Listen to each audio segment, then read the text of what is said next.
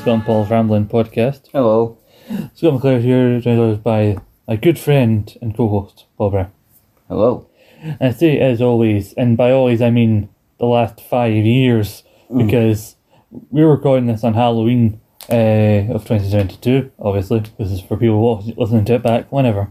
Uh, whenever in the future. But we recorded our first episode. It wasn't released the same day. I tried to, but I couldn't get it to upload at the time. But we recorded our very first episode on Halloween of 2017. Mm. Yes. Our podcast. our- I didn't even know it was Halloween then. I, I Yeah. just knew it was, you know, I knew it was a day. it was a day. Yeah. Well, that's the bare minimum you can know about something is that it's a day. It was a moment in was- time. hmm There was a moment of time, and that moment of time has led to many other moments in time of us rambling and then not being able to ramble because of the pandemic, and then We could we could write a book. yes, we could. We Don't know. Don't know how many people would buy said lots of cool pictures in it. Excuse the noise, by the way. If you're in, if you're into ASMR, you might hear some rain noise in the background because it's currently pissing it down outside. it is, but it's good. It's good for some people. When, well, it's good if you're not in it. If you have to No, go, it's great if you're in it too. well, I don't believe so, but you know, I to do. each his own. Like I say, the way you feel about that is the way I feel about the sun. I mean, I'm not always the good about getting in the sun when it's when it's roasting. So I have a weird relationship with the weather, but I don't want to get into that right now. Me too. I hate I hate the hot weather. I like the wet weather and the cold and the dark. It keeps more people out of my way. yeah, but what do you mean out your way? You don't even go anywhere at the best of times. Yeah, I know, but when I do have to go places, it's better if they're not in my way. Hmm. And if it's raining, they're not in my way. I'm a very people person. Are you though? No, No, no, no, no. Okay, oh, why are you even bothering with these with these lies? why? Well, I love everyone as long as they stay out of my fucking way. yeah. Well, you like me enough, Yeah, I like enough, enough, you. enough to do this podcast for Yeah, I long as we like you. You're cool. Thank you. You're good. You have you have managed to become one one within the circle. A very very small circle. Yes. But Paul, would you believe that, you know, when I asked you, hey, do you fancy doing this podcast uh, with me? Like, we didn't know what we were going to be talking about. We knew there'd be some wrestling and some other stuff. We Uh, just we just kind of, for want of a better way of putting it, we just kind of winged it the first time. Yeah, I mean, We we, pressed record and went ha. yeah, I think we had general ideas the first few episodes. We did, I mean, we knew we were going to, like, ramble on, but I was going to say, like, we thought it was nice to find subjects we could ramble on about. And I Mm, think we've gotten better at that, at least especially the last couple of years. I think so. I think we've found a formula. when we found our wee side series, like this is a subject we're going to r- ramble on about, but at least it's it's rambling with a purpose, if there is such a thing. Well, through through the rambling with a purpose, and I will say quite honestly, because I know a lot of people in the in the in the surrounding world do it. I have found many many useful freebie streams to watch my wrestling on because I can't afford my wrestling the old-fashioned way. so I take advantage of the modern age. Free streaming, yeah. Like I say, you can think what you want about the modern age, but there are some benefits, and we should all be allowed to take advantage of those benefits. Hell yeah! Like Free that. streaming to watch wrestling. Yeah. yeah. Yeah, absolutely. Free streaming to watch cartoons because I'm a big kid. Yeah. Oh yeah, cartoons are awesome. yeah. Like that was like I remember when Disney Plus launched, so many people were watching all sorts of different things, all this new content, everything. I'm like, nah, I'm a kid who likes cartoons, and they and Disney owns Marvel, which means they have access to all the old Marvel cartoons, and they're all there for me to watch on the net. And all on the, all the old Scooby Doo cartoons and whatnot before the modern world decided to fuck with them. And- Yay! And also, uh, also I realized, oh, they also Disney Plus also owns The Simpsons, which means I can watch Simpsons up until a point. yeah, up until a point. until a po- the common consensus I've seen people say is that they say the bit the bit where Simpsons went goes downhill is after ten or maybe twelve seasons. I don't. I don't believe that because I don't believe it gets good until it's into a couple of seasons. I believe the first couple of seasons are, for want of a better word, garbage. I, I don't like. I don't like the first season. No, I- first season's crap. So is the second and the third. It doesn't get good until at least into the fifth. Hmm, I disagree. No, because it really doesn't. It gets good in in the blood about the fifth, and is good up until about the twelfth, and then it can fuck off because it's round about then it starts getting all kind of annoying. And The Simpsons, g- g- anyone who's a fan of The Simpsons can claim otherwise, but you know what? Quite frankly, they're wrong. And they know they're wrong because The Simpsons are a load of woke garbage nowadays, which is why I don't watch it. I mean, I don't watch it because it's not funny. To be honest with you, we have different reasons, but I liked it when Homer was nothing more than a blithering, idiotic alcoholic, and nothing more. I mean, to be fair to you, they've been here. They're in, they're in thirty odd seasons now. Yeah, and they and they're getting to the point where they can't take the hint. Well, I don't think they can't do that. It's just some idiot Fox just keeps giving them more seasons. Just let it go, man. Yeah, let it go. Like you did a film about it after the film. You, that's when you should have stopped. Yeah. you get a film. That's After- when you finish. After when fucking Hank Azaria decided to be a coward and not want to voice Doctor Nick anymore, or whoever voiced Apu didn't want to voice Apu anymore. No, that was Hank Azaria as well. All right, so Yeah, when- yeah, he yeah, like it's like six people doing majority of the the voice with some exceptions. Yeah, well, that was the that was the nail in the coffin. Then when he decided he was going to be a woke little bitch and decided he's not going to voice characters anymore because it might offend someone. Yeah, that's when it died on its arse. At that point, Can we, can we not talk about this? The start show. We're not here to moan about woke shit. We're here to talk about the podcast. yeah, sorry. I'm sorry. I rant because I, I'm passionate, man. Mm-hmm. I rant because I'm passionate. I'm passionate about the show. Mm-hmm. I'm passionate about the modern age, and I'm passionate about The Simpsons being rubbish nowadays. It's just it's it's very saddening to me. It makes it makes me it makes me seem better. It really does. It makes What me do you seem mean like make a seem better? individual. I was gonna say maybe that's because you are in some cases a better individual.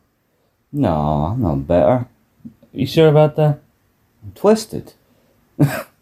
But in some cases that manifests into being better. Only only slightly. Only slightly. On occasions like, well, today. Look, I found another lighter. Aren't I good? If you want to hang your head on that one. That was the biggest achievement I've had in a day. Oh, isn't that just a sad fact? No, not really.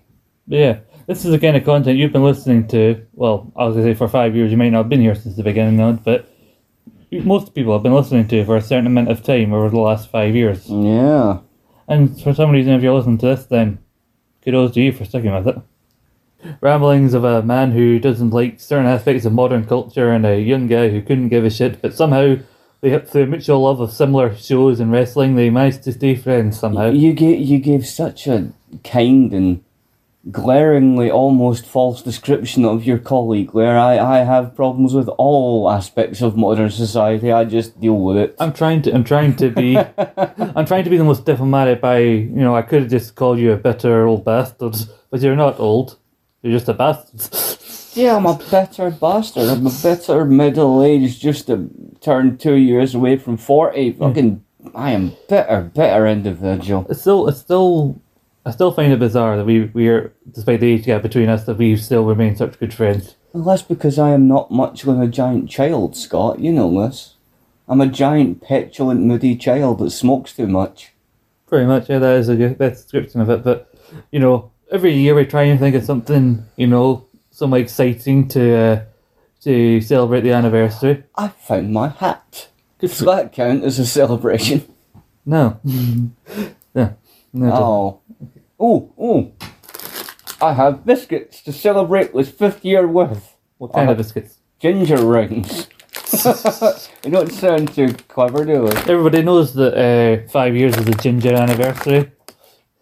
Oh, what a nasty anniversary. Around 10 or so years is bronze, 25 is silver, and 50 is gold. Everyone knows this. The Fifth one, you have to suffer with ginger. So for the ginger also sounds a bit horrible when you say it in that context. no. it was the intent.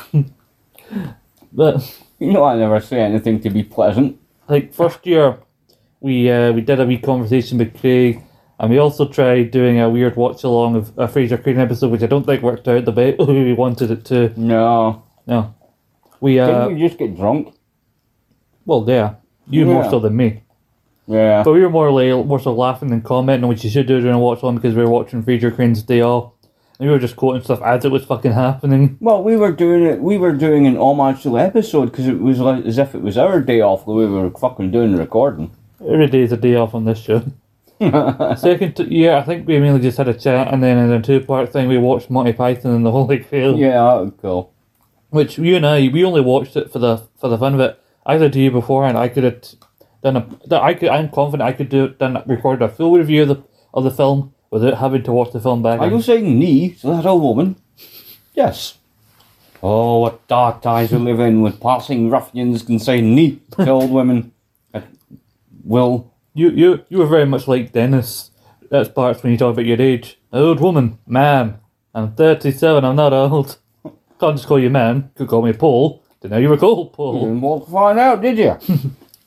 yeah, I'm like Dennis. And I'm sure some people, when King Charles was appointed, are like, "I'm your king. I didn't vote for you."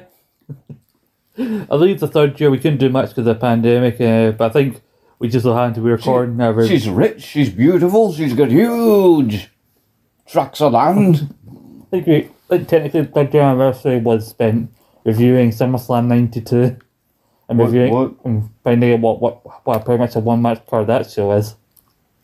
Yeah. Four- SummerSlam 92? Yeah, Yeah, yeah, let's get that. Let's get that crappy Money Inc. LOD match where Hawk is drunk and Animal burnt his leg on his motorbike, didn't he? still somewhat better than one of the two of the other matches. It's better than fucking Nailz and uh, Virgil. Yeah. I watched it. I was watching a wrestling thing on YouTube other day. It was talking about famous receipts. Ah, Virgil got one of them at the 1994 Royal Rumble when he came into said Royal Rumble, overstayed his welcome, which was apparently Virgil's habit to do. You know, I mean, just ask WCW, you know, or any any train station where he decides to set up his merchandise stall. But anyhow, he came in, and obviously Big Daddy Cool Diesel was a heavy favourite in that Royal Rumble. uh huh. He came in, stayed longer than he should have, plugged Kevin Nash with a couple of stiff shots, to which Stephen Nash promptly turned him around and elbowed, elbowed him several times in the head. You just call him Stephen Nash. I did, I did. yeah. but no, he, he promptly turned him round and elbowed him stiffly a few times in the dome and then threw him out. Fair enough. But I think last year we just got drunk and played Frasier Monopoly. Yeah, that was fun. Which is basically it's an audio version of that. I'm trying to keep the conversation, but then it's like, oh, oh, I've landed on the Ner- Cafe Nervosa. I won that game. No, you didn't. I did. You won the fe- a few we- a while after that. You and I played uh, it along with Brian played Friends Monopoly. I think you won that one. Yeah, I won that one. Yeah, we didn't record that one, but it was fun. But I won. I know you did. I won.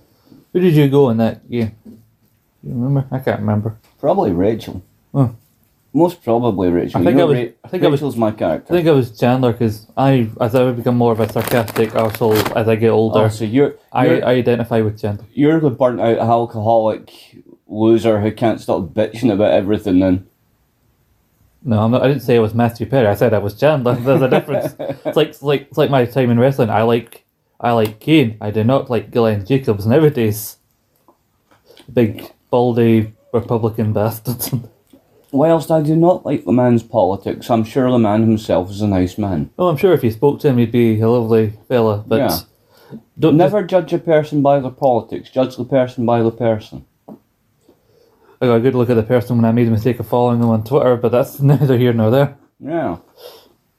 Anyway, I bet you he's still on Twitter. oh yes, he is. Yeah. Old, old broken old Mick, he ain't. And no one cared. You know, there's a lot of celebrities now doing that because Mr. Musk has Twitter. Alright. They're all, they're all running away. Run away! Yeah, run, run away! away. but anyway, the reason I'm getting to that is we've we, we were trying to think what to have because every so I don't know how, but some how the anniversaries also always tend to sneak up on me because you know a year is a long time when you're doing as many podcasts as I seem to do, and then This is a rarity for our anniversary show. Mm. We are doing this sober. yes, 110% because the only thing I am guilty of today is caffeine and biscuits and nicotine, but hey, that's a standard for me. and I just have biscuits. Ha ha ha. I like biscuits. There you go. No, I'm not having that biscuit. You just take a bit of that biscuit. I'll get my own biscuit. Here you go. There's a biscuit for you. Thank you. You're welcome. So, but well, we don't need. We may be doing this sober, but it may not be the only thing related to our anniversary that we do because so we don't need to do that part sober because we were we decided oh I like I'll take let's take three podcasts. I was going to say about five, but I'll take us into well into November, and I've got other stuff I want to do, and I don't want to draw the ar- rip the arse out of it. I really don't. So I thought let's let's do multiple parts of this anniversary, given it's you know five years. That's significant enough in terms of an anniversary. Mm-hmm. and let's you know do it draw it out and do three shows that we've been wanting to do for a little while. So we started with this, which is a review of the Guy Ritchie film The Gentleman, which Awesome. which a while back you and I discovered that we both watched, had seen and enjoyed Mm. greatly. So we've been wanting to do a review of it for the podcast for a while, and then I decided let's finally finish season six of Frasier. That'll be part two next week. Do you know, I struggle to decide in The Gentleman who my favourite character is. Uh-huh. Over, and I mean all the characters. Because they're all cool. In their own ways. Yeah. apart from apart from the, you know, the round eye guy, uh, dry, Dry eye guy, he's a, Well, he- he's a bell end. well, he's meant to be. He's the No, but I mean, he's, there's not even any likable characteristics of the guy. Even that little prick at the end of it, you know. Well, like I said, I think you need one person with it with, without any good characters because, like, even though you're kind of almost written for them, you know, Mickey, played by Matthew McConaughey, technically isn't a good guy. So, like, it's a case of He's a principled guy. but like I say, they're technically two bad guys, but it's a case of this one's worse than that guy, which is why you don't like this guy more than that one. And I, re- I must say, I don't usually like Colin Farrell in movies, but I really liked him in this movie. He was good. I'm telling you, one of these days I'm gonna have you watch In Bruges. He's brilliant in that. Is he as good as he is in this? Maybe a bit, maybe a little bit better. I think. A little bit. No, no, no, no. I, I, no, no, you, you wait, you wait and see. That that bit in The Gentleman where he where he leaves that newsman to watch that laptop. But Oh. oh, anyway. great film. So we got a week three part of a three part show that we're going to do. We're going to do this. The next week, I said we're going to do the final two episodes, the two part finale of Frasier. Mm. We're not going to do our usual thing where we talk about the round up the season and episode. We decided maybe going forward we would do a separate episode when we finally get to the end of series of Frasier, where we uh, where we do a separate episode to look back on the series of whole favorite episodes, least favorite episodes, and all that, and how the season looks compared to other series that we've covered and like the overall scheme of the show. And um, and part three is going to be the first part in a in a multi-part thing. We decided it's going to have to be across multiple parts. This one, Mm. a retrospective. We've been talking about a little for a while, and this may be a big one. Do we say who it's about now, or do we wait? No, we leave it as a surprise for the good people. Mm-hmm. We leave it as a tasty treat. Yeah. But uh, I mean, recent. Okay, I don't want to give away, but this is somebody who recent events have made them far more interesting for us than they would have been otherwise. Even though they still would have been an interesting person to talk about. Yeah, but you know, more interesting for what has led up to the thing that has made them interesting now. Mm-hmm. I think we may be. And we may get a better idea of like what recent what's happened with recent events by the time we inevitably get to however many parts. Like you and I even talked about this maybe a four or even five, stretch out to bloody five parts at this rate. Could be like a bloody Netflix documentary at this Yeah. point. The one, the one clue I think I can give, like, won't give it away too much. They're famous for two things: being involved in American football Mhm. and bodybuilding. There you go. Yeah. See that? No one will get anything from that because lots of people are famous for football and bodybuilding. Yes. But sometimes people who do famous bodybuilding and football sometimes go into another vocation what this person is known for. Yes. When they fail at that, Shoe those other two- salesman. When they No, not that. That's shoe salesman. No, looking forward to bringing that. Plus, Ian and Paul have been doing a lot more of other podcasts. Look, you can hear us on the Rogue Opinions feed. We've only been here for, we've been here less than a year uh, here on the Yeah. Rogue Opinions feed. But all all five years, if you're just found us when you would discovered us on Rogue Opinions, past five years are all back on Spotify. So be sure to check all that good stuff out. Yeah. But if you recognise some Rogue Opinions, you may have also heard the fact that Paul has been recently joined the Rogue Rich Smack interview. So in between these these three episodes coming out, we're also going to have a special pay per view review as part of that series of our Rogue Opinions where we talk about Fully Loaded 2000. Uh, for fans of that time, I'm giving Dirty Hand is a, a much loved pay per view, so it'll be good to get that show done as well. Oh yeah, yeah. Hmm. We have a we have a we have a plethora of stuff coming. We're, start, we're slowly but surely taking the five. We're slowly but surely steaming our way into multiple ends of the podcasting Yes. realm. One day we will have a YouTube page and T-shirts. Yes, that is Paul's dream. T-shirts and little and little buttons. Yes, little buttons. They've been going on about little buttons for I A long have time. faith in little buttons why? Because you know everyone has a little button. Okay, Everyone who's successful has a little button. name one. Metallica have little buttons. They're successful, mm-hmm. Nah, I can't argue that. and we could have coffee mugs too. Simon Dan has a coffee mug I know Simon Dan has a coffee mug. and T-shirts. I know. T-shirts and coffee mugs.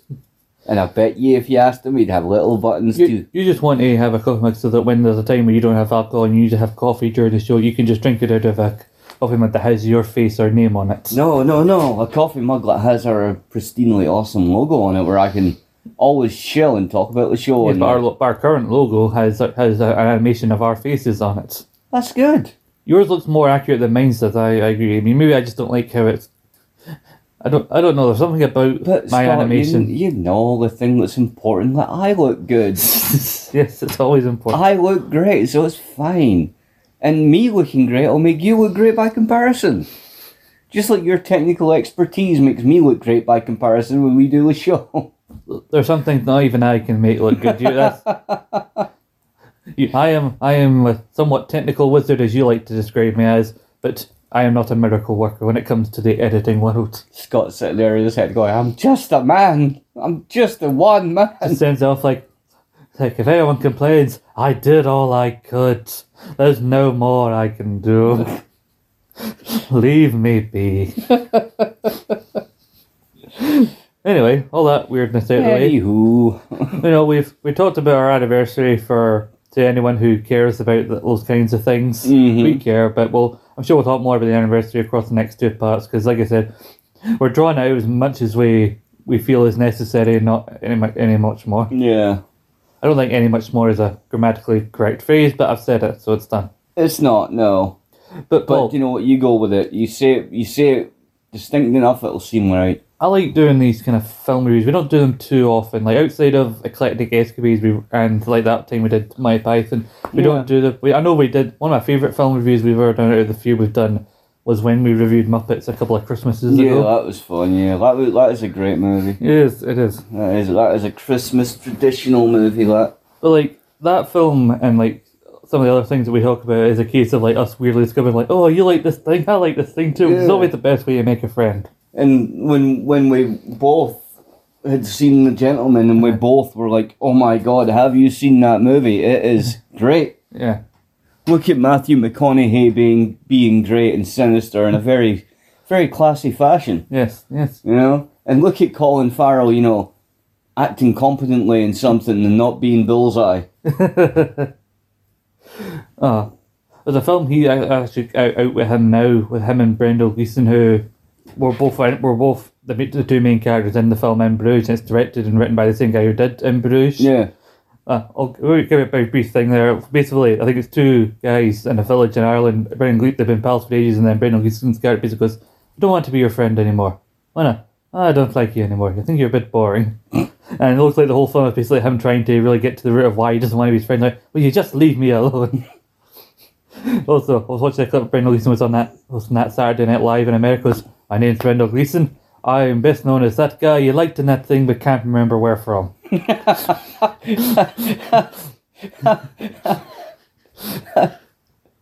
there's a lot of guys and girls like that. Yeah. You know, they want to go, aye, he or she was in that thing. Aye, Uh, aye. aye who was that? Kind of, then the, the annoying thing is, is that in the modern age, you don't get to stew upon that mental anguish. Yeah. In the modern age, you have the horrid convenience of occasionally correct Wikipedia. You know, where you can look them up and you can at least get basically who the fuck they are. Well, at least it means when you want to steal the victory, like, oh, it's this good film with this guy in it. you don't want to say person to somebody that guy because you they might not get it. But if you say it's this person, you're giving that person Ah, the ah. due credit they deserve for their Ah, role. but you see, you see, if you say, who the fuck is that guy or who the fuck's that chick, fucking, who only, that very fucking conundrum in your mind can start a whole hour or so long pub conversation. True. You don't get that with the modern convenience well, of well, you could up. you could still start a conversation with that because if someone's if the person you're saying to recognizes the name from something else, then you can talk about it. Like, oh, I saw in this. Did you see that? No, I didn't. Tell me about this thing, and that starts the whole conversation. Conversations can start with anything, like like me talking about the fact that whether about Brendan Gleeson saying that people know him from things we can't Okay. tell where it started this whole weird conversation. Have a conversation about a cigarette filter sleeve, Len. Go on. that is the sleeve for your cigarette filters. You use that. I don't. I couldn't give a shit about it. Can also, if you're careful enough, make a handy straw for a milkshake. Very eh. flimsy looking straw. No, no, it works. I've done it before. Of course you fucking have. Yeah, I've done it before when I was drunk and I did it with my drink. But anyway, back to the gentleman. The gentleman, I remember, Who are you calling a gentleman? well, not fucking you for one thing, but I remember seeing trailers for this film right before the pandemic. It was one of those, few- it was one of those films that came out right before all that started. Before all that fun stuff happened, you know. But I think a lot of people, like especially us two, may have came to know it mainly due to its run on Netflix, where it still is right now at time Yeah. recording. Well, me, I, I came to know it because a lot of the time, and I'll be perfectly honest with with modern films, Yeah. Generally I think we're all a dime a dozen and or utter pish, Uh-huh. right? Acting's pish, there's usually some pishy agenda in the back of it, and it's usually garbage. The Gentleman was the rare exception to that, because it still felt like an early thousands, late nineties style movie Yeah. because you know it was just there was no bullshit, no message. It was just a good gangster movie, Uh huh. you know. And it had Matthew McConaughey, who let's face it is one of the best fucking actors. Uh, McConaughey is gold, man. Come on, it's McConaughey, man. you know. You've got Hugh Grant, who is really fucking aged like fine wine. The guy's a Yeah. fantastic actor now. He's got so like see for his early career, like Notting Hill, Yeah. uh, Four Weddings. He was like the British, you know, the handsome, awkward British guy in all the movies. Now he's like he's in real. He's in that Cloud Atlas thing, which is really Yeah. fucking phenomenal. He's in this. So he's he plays so many gritty and layered roles in films now that it's like I say, he ages like fine wine. So you've got McConaughey, you've got Hugh Grant, you've got Charlie Hunnam, who went from being a wee a wee gay guy and queer as folk to being a being an anarchy type biker guy to being the guy in this who's uh-huh. like and I'll be honest in this he's really he's really one of my favourites in this film. I fucking love Charlie Hunnam's Yeah. character in this. And fucking you've got Colin Farrell Uh huh. who Farrell man God he's good in this man beating up a bunch of wee pricks in a chippy straight Well, I think it's the only Guy Ritchie. Guy Ritchie seems to be a guy, guy who can get a lot of big names for his. uh for his gangster films. Because like look at his early films, like his second film ever film is a film that people still talk about in Snatch, and that's got buddy Brad Pitt in an accent no one can fucking understand, but he's in it. I could understand him. I don't know, but I think one of the one of the running jokes is that some of the characters in it can't understand what the hell he's saying. Aye. And yeah, lock, stock and all, Yeah. which is great.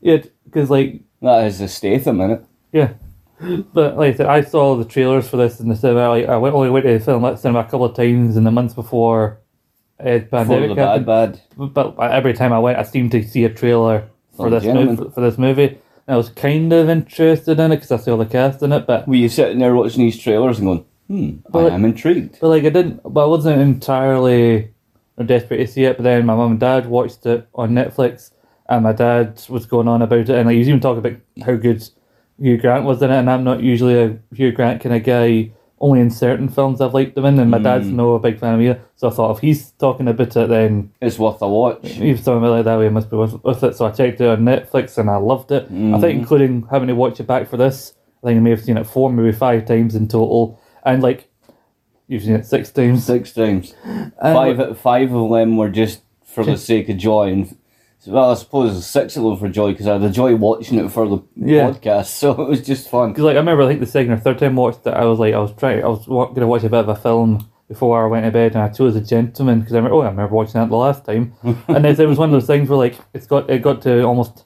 maybe halfway, maybe a third into the film, a good while into the film, and I realized like, Jesus, I've not gone to bed. I've not even thought about going to bed. I've just been so I've been stuck here watching this film. Engrossed in it. Yeah. So I remember really enjoying it, and like, because like I say about Hugh Grant, I liked him in a couple of things. Like, I, I've always again I keep talking about my brother and I during the pandemic. We went through the thing of watching random films. and We found that film about a boy, which I think came out in t- early two thousand, maybe two thousand two. Is that Um, all it's got uh, uh, uh, fucking Sex and the City chick in it? Uh, No, I don't think what's her name? I don't think that's the one you're thinking of. Oh, right. I He's in a film with her, though, right? Yeah, I think. Right, Yeah, yeah, cool, yeah, cool, yeah, cool. But uh, yeah, it's got him. He basically as a.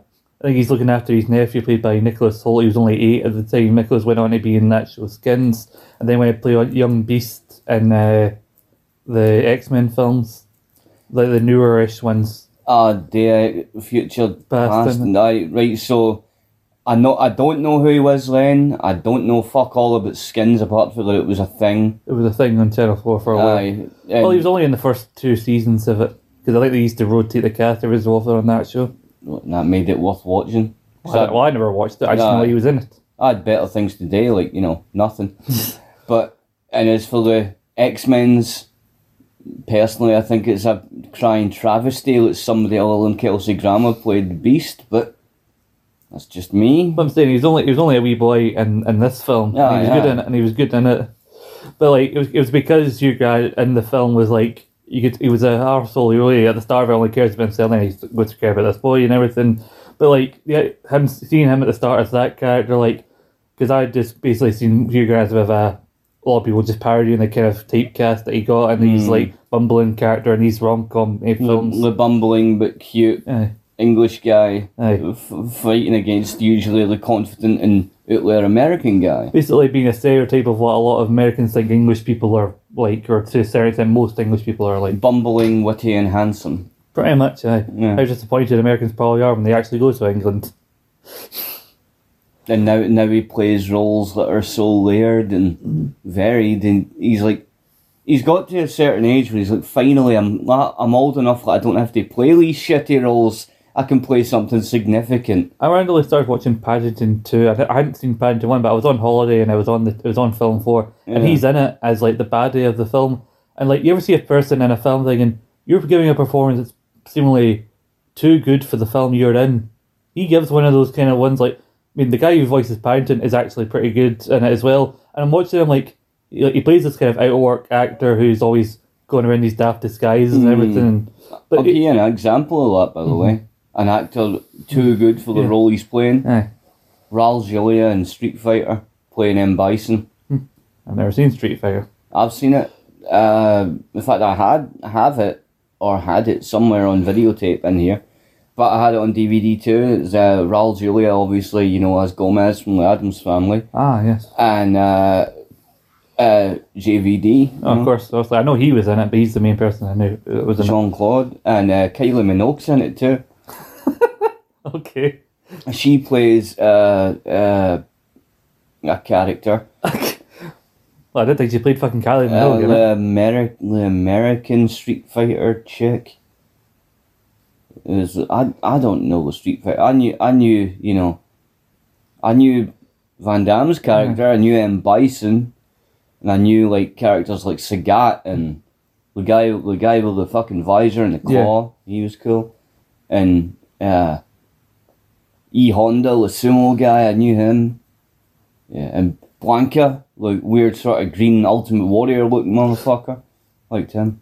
Yeah. Yeah. But anyway, go- to go back to, to this, obviously Hugh Grant is great in it as well, but this film, uh, like it's done by Guy Ritchie, who a lot of people were crediting him with one of the main positive I've seen a lot of people because I li- I like to look at some reviews for films when we review them. Mm-hmm. And I think a lot of big credit is like people enjoyed the fact that Guy Ritchie seemed to be returning to what he's good at, his roots and everything, like the gangster Aye. style movies. Because he had uh, gotten attention once those gangster, early gangster films got attention, then he was doing more bigger films. well, he was doing bigger studio films. Like I think a film that actually combines what he's good at plus big studio works. An example is when he did the. I don't know if he did both of them. I know he at least did the first one when he did those Robert Downey Jr. Sherlock Holmes films.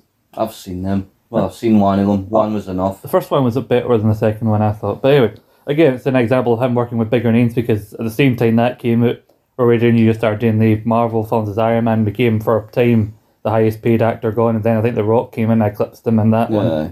I see. I think that's the thing I've got with this kind of film too. It's like I've never liked the big Hollywood production pish. I usually think it's garbage. Uh-huh.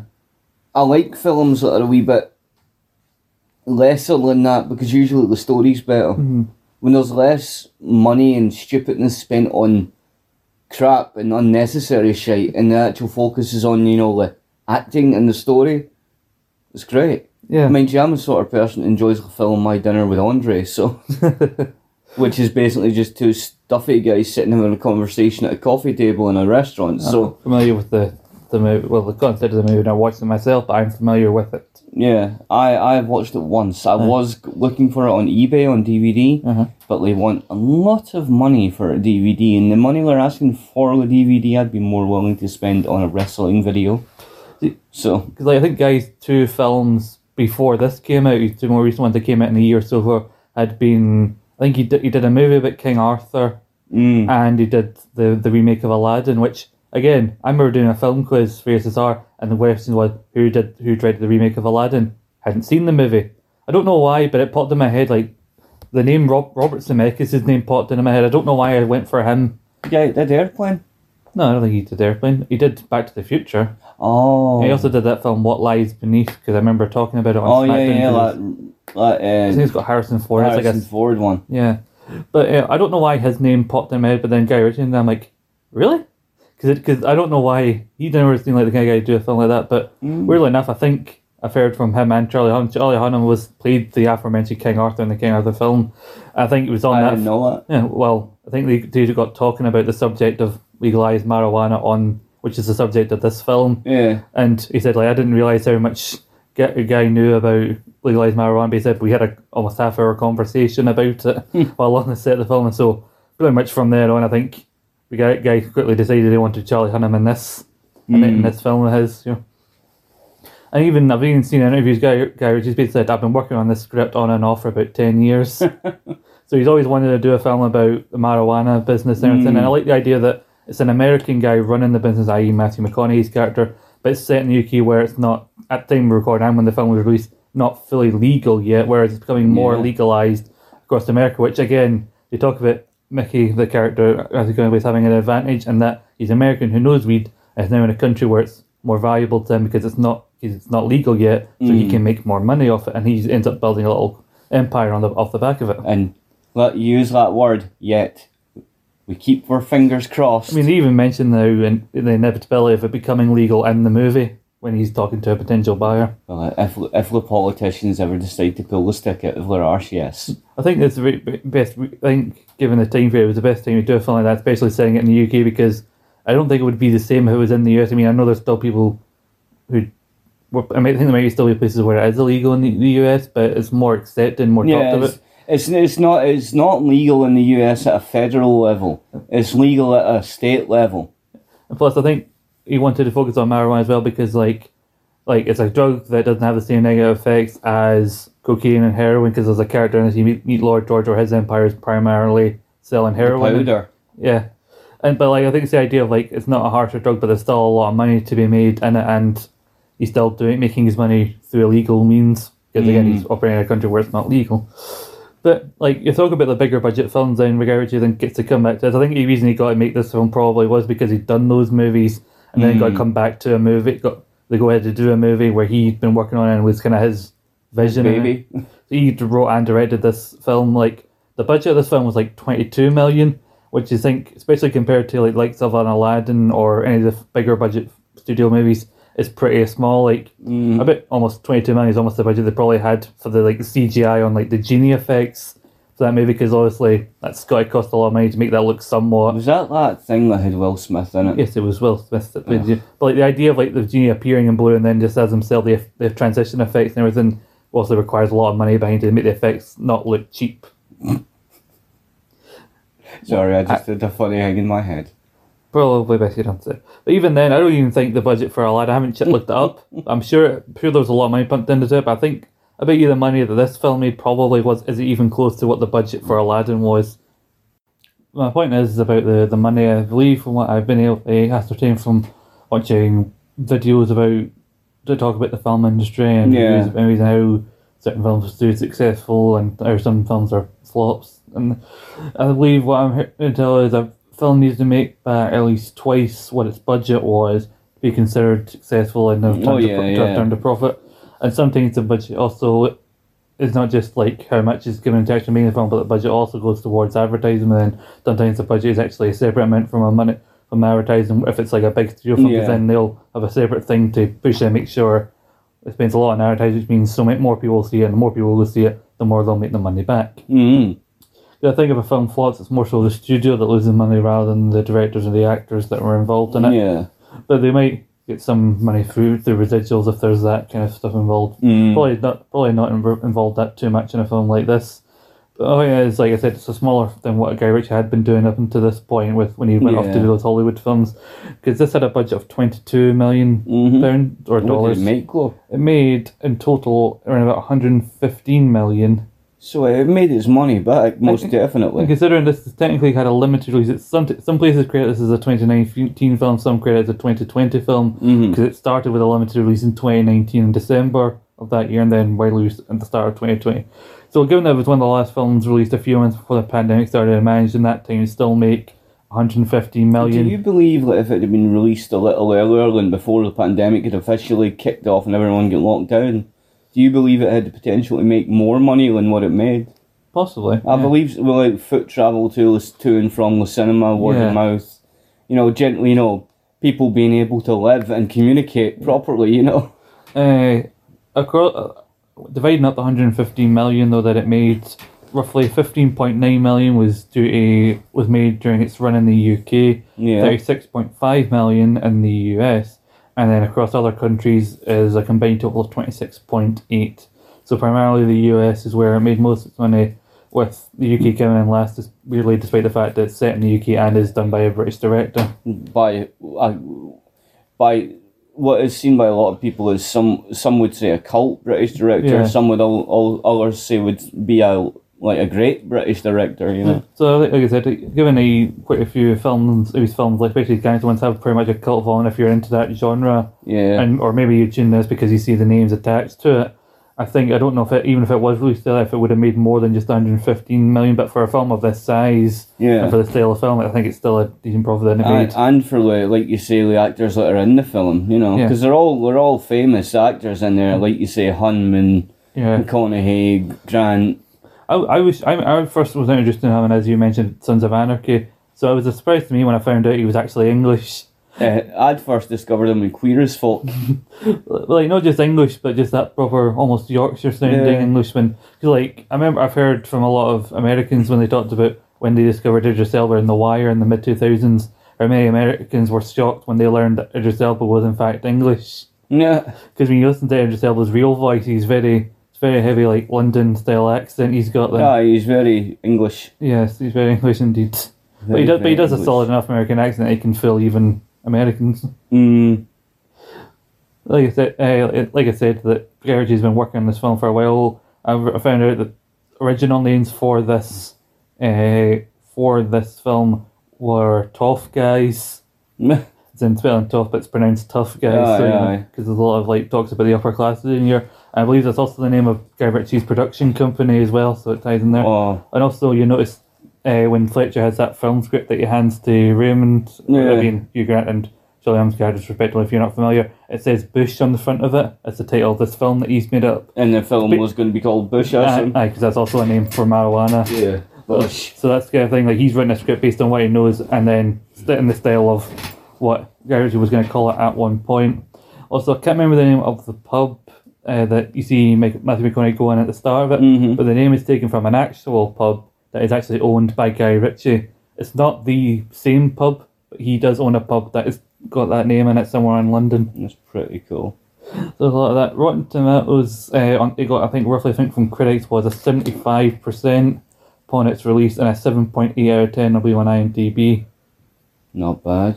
Well, like I said, most of the most of the critics were praising the fact that uh, Guy Ritchie was returning to his roots. I, I noted down one review here said it may not win writer director Guy Ritchie many new converts, but for those already attuned to the filmmaker's brash wavelength, the gentleman stands tall. I have to disagree with that one. It won't bring him converts. Yeah. That film for obviously that's someone who has not appreciated the film, and you know if you don't appreciate the gentleman, quite frankly, you're wrong. I'm saying I, I heard some mixed in- interpretations like people saying like they like Guy Ritchie's the idea of like if you already like Guy Ritchie's style of filmmaking, you'll enjoy this film. Then people couldn't help but compare this to films of this ilk he's already done. And when you make those comparisons, Yeah, in some you- people's eyes, the may not stand in the same way. when you make those comparisons alongside those films, then obviously you're going to find fault because Yeah. these films are. I mean, the films they compare them to. Gentleman does, hasn't had the time to gain that kind of cult sort of nuance that those films have. Yeah, I mean, because if you mean look at them on paper, they're exactly those kind of films, you know, gritty, gangster based, well, gritty British gangster based movies, you know, with a top quality cast, good story, cheeky, like sort of comedic violence almost at times. Mhm. You know, I spent the whole film like wondering if Hugh Grant was a wee bit queer or just a wee bit of a creep. I think he's just trying to have a. I think he's just trying to make bloody Charlie Hunnam uncomfortable. I think I think he achieved that. yeah, he's, Yeah, I think he achieved that. Mm.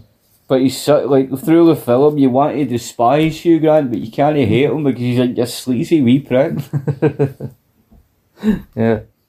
you sleazy, dirty wee man.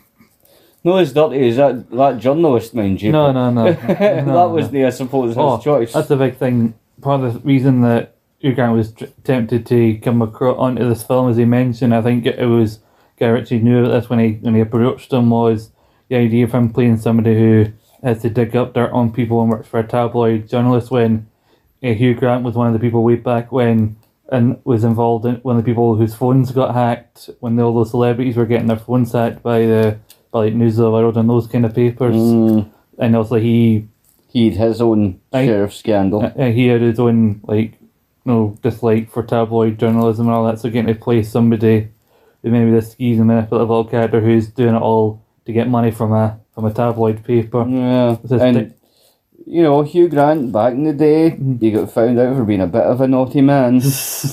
You know. Did, uh, Bad, bad Hugh Grant playing with those prostitutes. Bad Hugh Grant. But did it fuck up his career? Nah. No. If it had happened to him in the modern day and age, would it have fucked up his career? Oh, fuck yes, Possibly. it would have. Possibly. Because we just don't know how to be cool, man. You know, like uh, William Regal talked about doing vignettes in LA when he was part of the Blue Bloods. I think he was only ever put as a bonus on an old WCW VHS, so not many people have seen them. But he describes one of them going to a, a public toilet, which is one of the many toilets that apparently Hugh Grant met, met these uh, prostitutes, and he goes, "This is where that dirty," th-, and he said and he's in "This is where that dirty, rotten, bloody toe rag Hugh Grant got found with that, with that woman." Bloody disgraceful. but anyway, uh, uh, part of the reason I think it's been on Netflix for so long is still there right now is because It's awesome. well that, but also Miramax, who you see Fletcher going to try and pitch his film version of events, to at the end he goes to Miramax Mm. studios to help produce this film. Which also when you see him in that scene, I know it's at the end of the film, but you notice behind him. The film poster behind him is the film, the 2015 film, The Man from Uncle, Mm. which was directed by Guy Ritchie. Oh. I didn't know that. Yes. It was a film version based on an old TV show. I know, I know of the I know, but I'm telling the people who may not know it. Well, I knew. I know, well, I didn't know it at the time, but some people may not know, so I'm telling them now. Well, I knew. But anyway, Miramax announced in late 2020 that there were plans to, within this world of The Gentleman, to do a TV show, to do a t- spin-off, t- spin-off TV series. No. No, uh, no. No. Just no. I was going to say Guy Ritchie's going to be involved in it. But anyway, Just, just no. Anyway, the reason I think it's remained on Netflix is because Netflix have now been got given the distribution rights. So basically, because I don't think I've heard any development since then. Because obviously, Thank God. I think well, people involved in it have been busy with other things. But still, I think it's a case of the idea like when the show does happen, it will be exclusive to Netflix, which means Netflix want to keep the film on Netflix to make sure people are familiar. Like if you don't know these characters, then here's a gentleman. Wish yourself. You know, though, when the when the TV series comes out, it's going to be secondary class actors oh, Well, in, in a TV program that's probably going to be shite compared. It's going to it's going to be one of the things that happens all the time. It's going to be one of the things like it's going to take away from what the film was by being crap. Well, I'm sure. I'm pretty sure I heard somewhere that some. I don't know who, but some people who are in the Gentleman will be in the TV show. I don't know what it's going to be called. I think there was a name banded around, but I don't know what it was. Nine times out uh, of ten, that's the, that's the forgettable characters that were in the film. We go, oh, we get to be in a TV show and we can be a wee bit more significant. Cool. Yeah. No, I, I'm very judgmental with those kind of things, man. I don't, I don't, I never trust in this day and age, particularly. And well, I never did, but in this day and age, particularly, I definitely don't trust turning the film into a TV series. I really don't the way things are going with TV and film nowadays, if they make the TV series, there's about nine, there's about nine point ten percent chance that fucking Matthew McConaughey's character will probably be a chick if it's a TV program. Well, I'm a bit more. I'm a bit more on board with it than you are. I think. Yeah, I, I'm not cool with it. I, I think much like when I went and thought to myself when they made the Matrix and then made the god awful sequels, I thought, why? Why did you even make a sequel? It was fine on its own. Mhm. Didn't need it. They all, they always like that's the problem with films and media and TV and shit nowadays. We can't just make a good thing and say we made a good thing.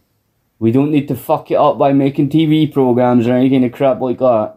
We made a good thing. Let it stand on its own. That's the problem nowadays. No one does that. Instead, they, they decide to make TV programs and reboots, which are usually crap anyway. You know, it's, it's, it's never a good thing. Yeah, I'm just trying to find more info about this. All I can hear Yeah. is that like Miramax, who has studio, proved that Guy Ritchie is involved in it, and then all the article, all these articles I find, all they do after they tell you those information is then remind you what the gentleman is and what what it's about. And like, well, I know that, but I want to know about this other thing. This is not news to me. Knowing that it's happening and not having any additional information. If you don't have any additional info, just tell me you don't have it. Yeah, don't pussy about with it.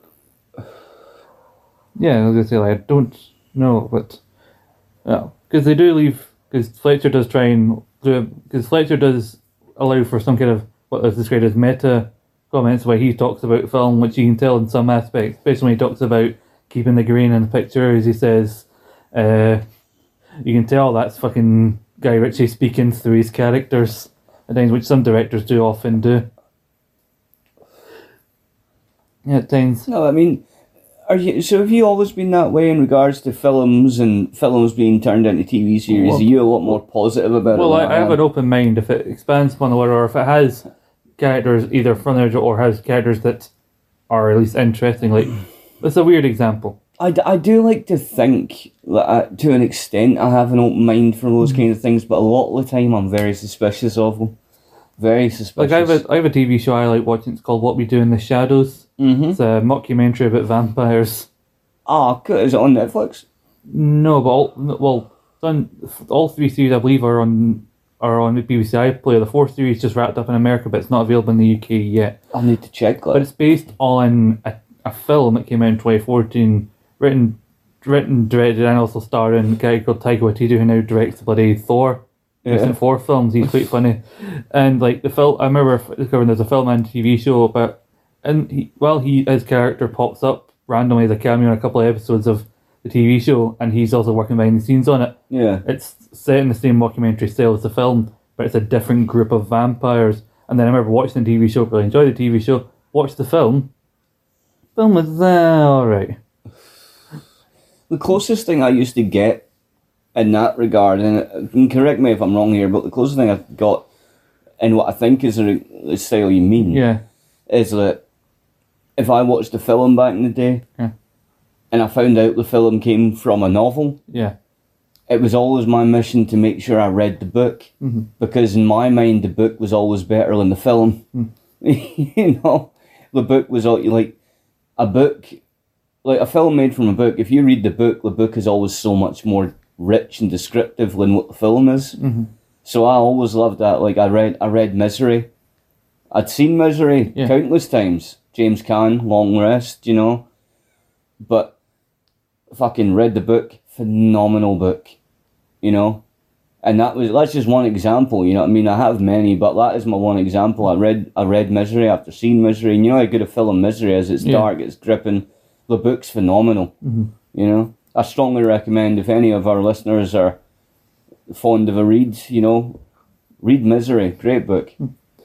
like so what I was trying to say was like they do leave it open ended at points because Fletcher's trying to make money out of these studio people. I said, no, what you need is a sequel, and I feel like, oh, is that what they were opening for? But I don't think they were always intending. If like I, I, I'm- feel like Guy Ritchie wanted to do more with this, whether that be a sequel or a TV show. But I don't mm. think he fully intended on TV show, especially given that he has Fletcher say, you know, on the big screen, not small screen. This isn't television. On the big screen.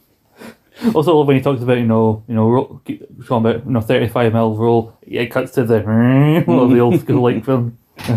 so it plays a bit with those kind of visuals and that. Yeah, yeah.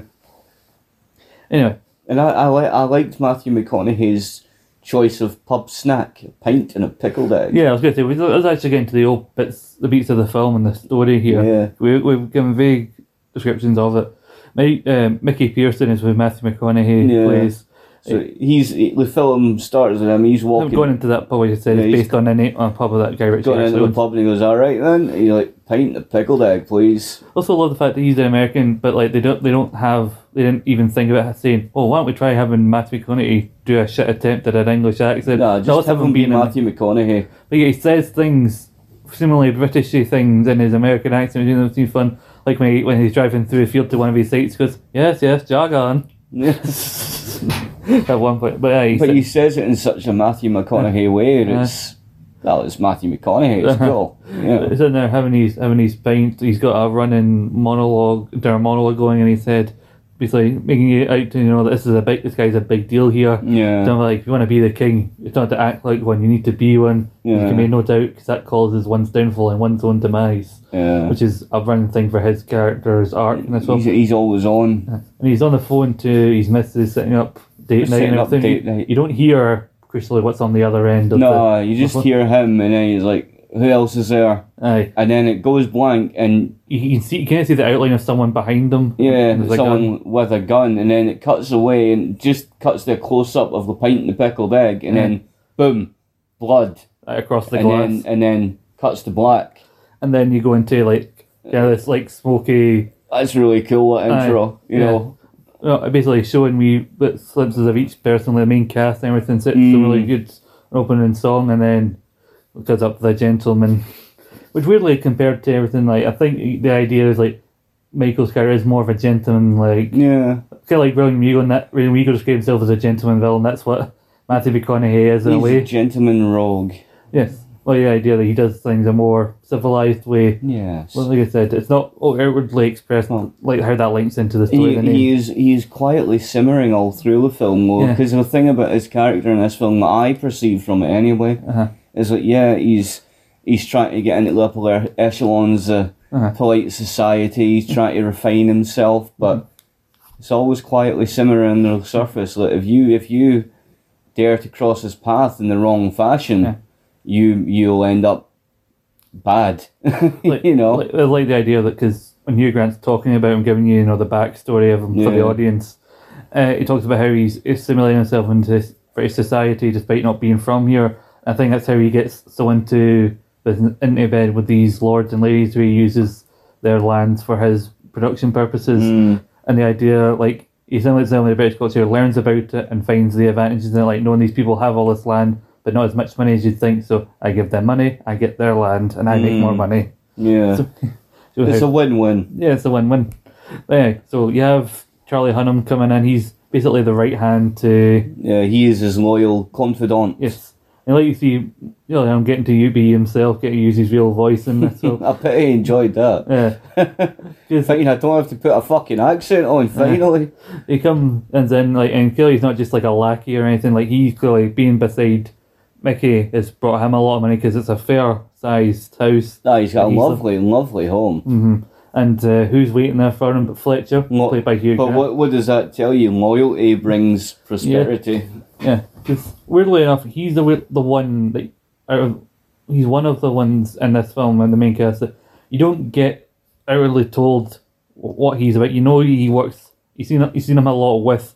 I was like even I think you see him in the car with Matthew McConaughey when he gets out to go to the pub, so you know he's his right hand and everything. He mentions Matthew McConaughey offhandly mentions like he's that uh, Raymond's got OCD Yeah. at one point, and you know, then you get to see his way his mind works at times, but you're not openly told about you know what his deal is, how long he and Mickey have known each other and everything. But like, Um, I mean, in the initial in the initial sort of few minutes of the when the conversation starts between him and uh, Fletcher. F- Fletcher, you know, you you kind of get a notion as to how Charlie Hunnam's character is. You know, yeah, he's very, like you say, very very particular, very OCD, and if you fucking smoke in his house, he'll kill you. because like that's McConaughey. Eh, like they express like how he came up because he had to do some things. He got blood on his hands, but he tries to not have to get messy and everything. He has people Yeah. who does that for him. And like you can tell, like Charlie Hunnam's the person who often has to do that, but he you can tell he in his own way wants to get into a position where he doesn't also have to get his hands dirty anymore. Yeah, he just he just does it because he's loyal to Mickey. Yeah.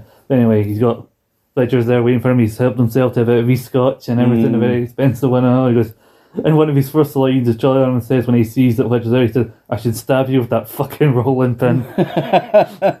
Basically, he tells them about how Big Dave and Ed are big papers. Basically, he's commissioned him one hundred and fifty thousand to know do a week dig up a bit of dirt on Mickey and everything. He goes, "I want to convince you to put." I know your boss says uh, deep pockets, and I would like to encourage him to have a little rummage and pay me twenty million British fans to for what I know. And he goes, "You really, you went from one hundred and fifty grand to twenty million, a very steep rise in thirty seconds." He goes. Well, when I explain to you why I'm at this, you'll know that it's actually quite reasonable for me. Mm. And then I love uh, Charlie Hunnam's one goes, "Well, good job, you're not greedy, Fletcher, you wretched little toad." and then he starts going on about Scotch like, "Hello, hello, Google this, fifteen hundred quid." Then I can spend that much on a bloody scotch. but the fact he's already fucking helped himself. Aye, cheeky bastard. And then, you know, he's basically talking, setting the scene because he's trying, trying to be all dramatic and everything. Mm. And uh, really, it's a device. He's been used as a device to explain things that obviously Charlie Hunnam already knows. Mm. But I think it's the way he he, can explain to him that Fletcher can explain to Basically, like Charlie Hunnam's character already knows all the pieces. He has Fletcher there to help him put them together. I think he's trying. to- He's letting him go on so that he, Fletcher he can find ascertain how much Fletcher knows, and Fletcher can tell uh, Raymond basically, "Look, here's all the stuff I, info I know, which is why you, me not sharing this info is worth the money I'm asking for." Yeah. But also helps the audience too, because he's talking about all these things in the past Yeah. tense, which also Plus, it helps Charlie Hunnam. Although if Charlie Hunnam already knows pretty much everything that Fletcher knows, it helps him know anything that he might not know. I think we later find out there's things that he doesn't know that uh, Fletcher tells him, but he never lets on till the very till a later bit. Mm. So he doesn't want to give away because he wants to. Well, never wants to give Fletcher the upper hand. No. But like also the fact that it's always told in the past tense in flashback form, showing uh, Matthew McConaughey's character, also gives you that little bit of like, has he actually just been killed off right? And we're being told stuff yeah, he did. yeah. The first, the first time. We're, we're showing you the background up until the point where he got shot. Yeah, yeah, yeah. So, which would be a very bold given. Again, he is again. I think his name is first in his bill, and like it's him and then Charlie Hunnam and whatever. Yeah. Which is which is odd to think about it because usually like well classic way Yeah. credits are put out like that especially at the start of film. Mhm. Your main guy is always the last name up. Yeah. Well, like I say, Hugh. I think Hugh Grant, Colin Farrell are the last two names there. So you get them, and then you get the people in the middle, like the actor who plays Dry Eye, Henry, name? Henry Golding, and then Michelle Dockery, who plays Michael's uh, wife, Yeah. Rosalind. Who I think it's funny. I've tried to look up her. Like I'm sure I've seen her before. I've never watched the show, but apparently her main thing before this was she was in Downton Abbey, where, where she was she was a different type of English than what she is in this. Was she a little bit more refined? Well, you'd think she's all posh in here, but then she's proper South all London style Oh, well, accent and this, in, you know. in this Matthew McConaughey is the gentleman and in her other role is she a lady? Yes, very much just just lady. I mean, they're dining with lords and ladies at the start of the film, which was that him meeting that prospective buyer. Yes. Who's that? Uh, uh, Michael? No, no, no, Matthew. Matthew, that's it. What's the M's? Michael, Matthew, Yeah, there's too many M's.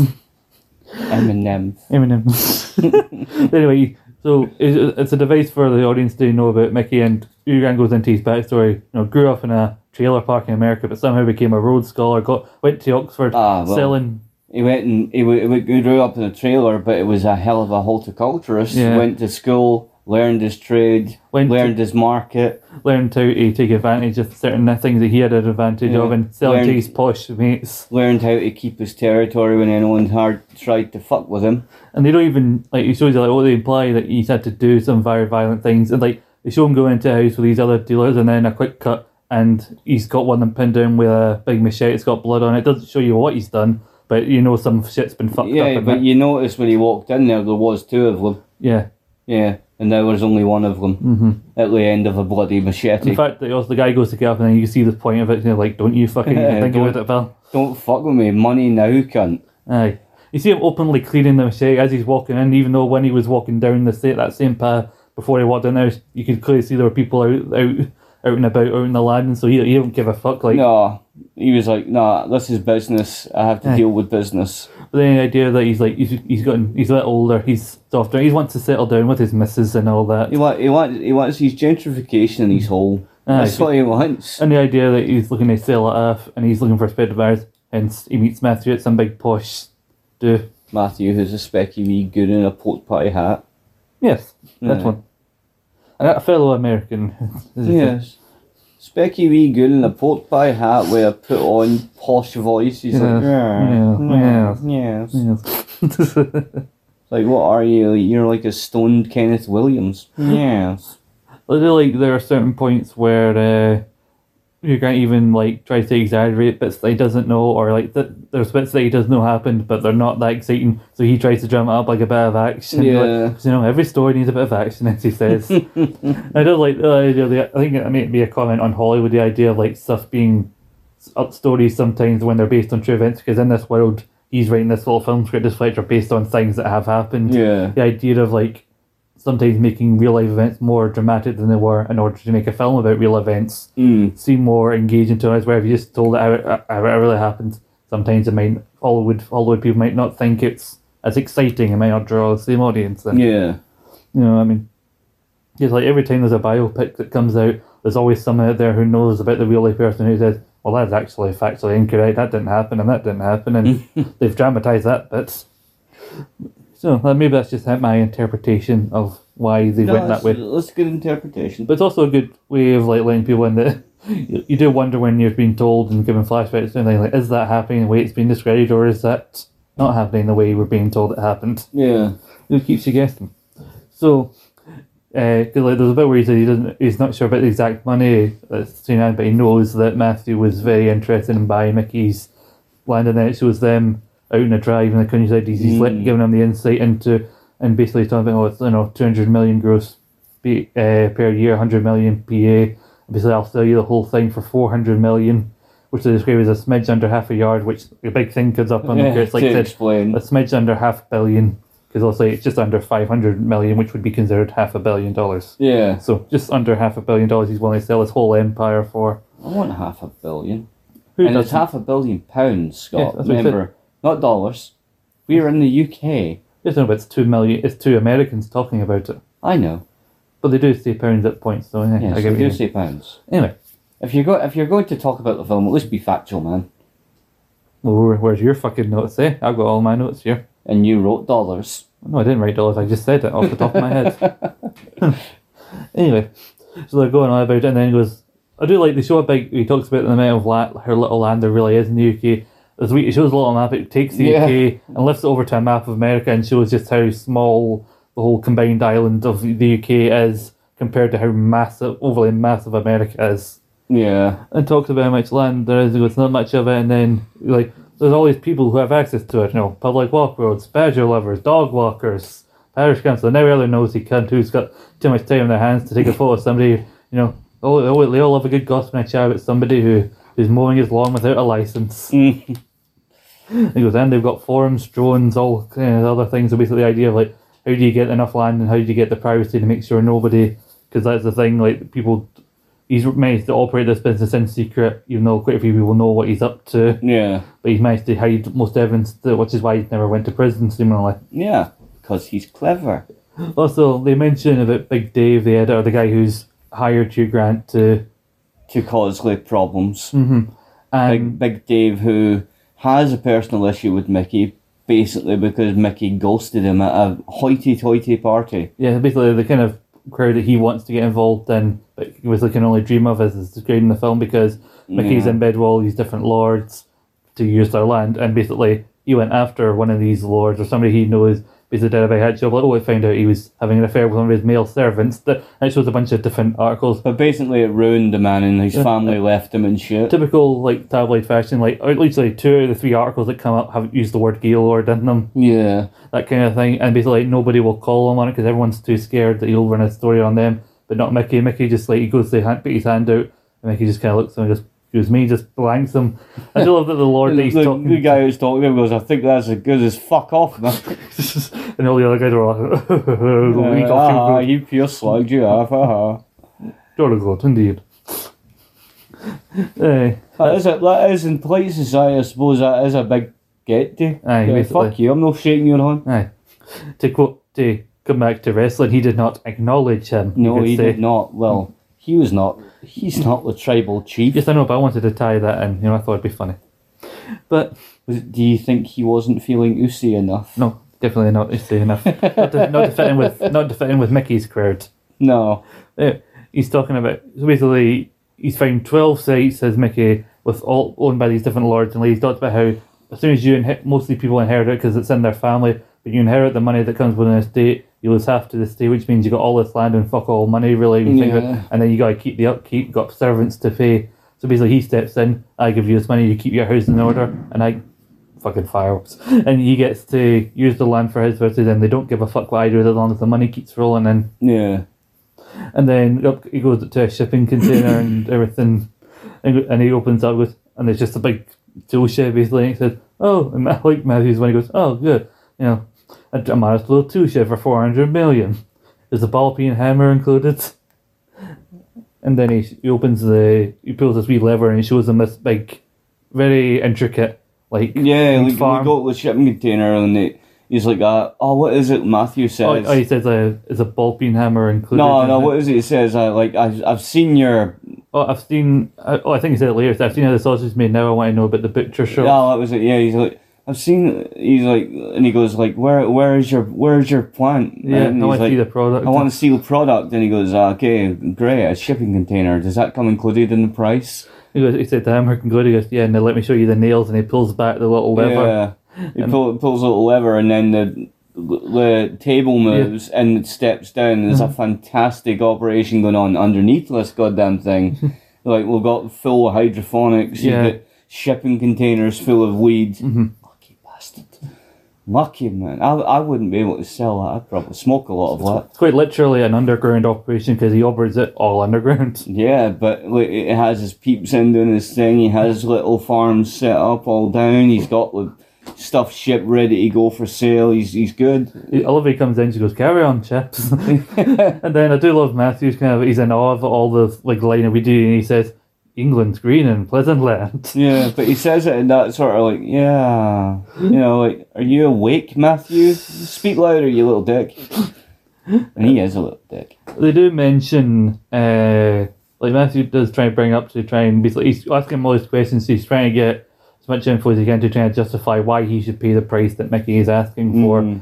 in order to know get all inquiries whole business because Matthew has his own kind of weed business mainly I think it seems like back in America where he's, Mm. in that trade to begin with we don't get too much info into what his business is but but uh Mickey starts talking about the idea of when it becomes legalized, but then he uses prohibition as an example. So it took 15 years after booze was made legal again for the market to, to match up to the to come back up to to re- to catch up with the demand again once it was legal.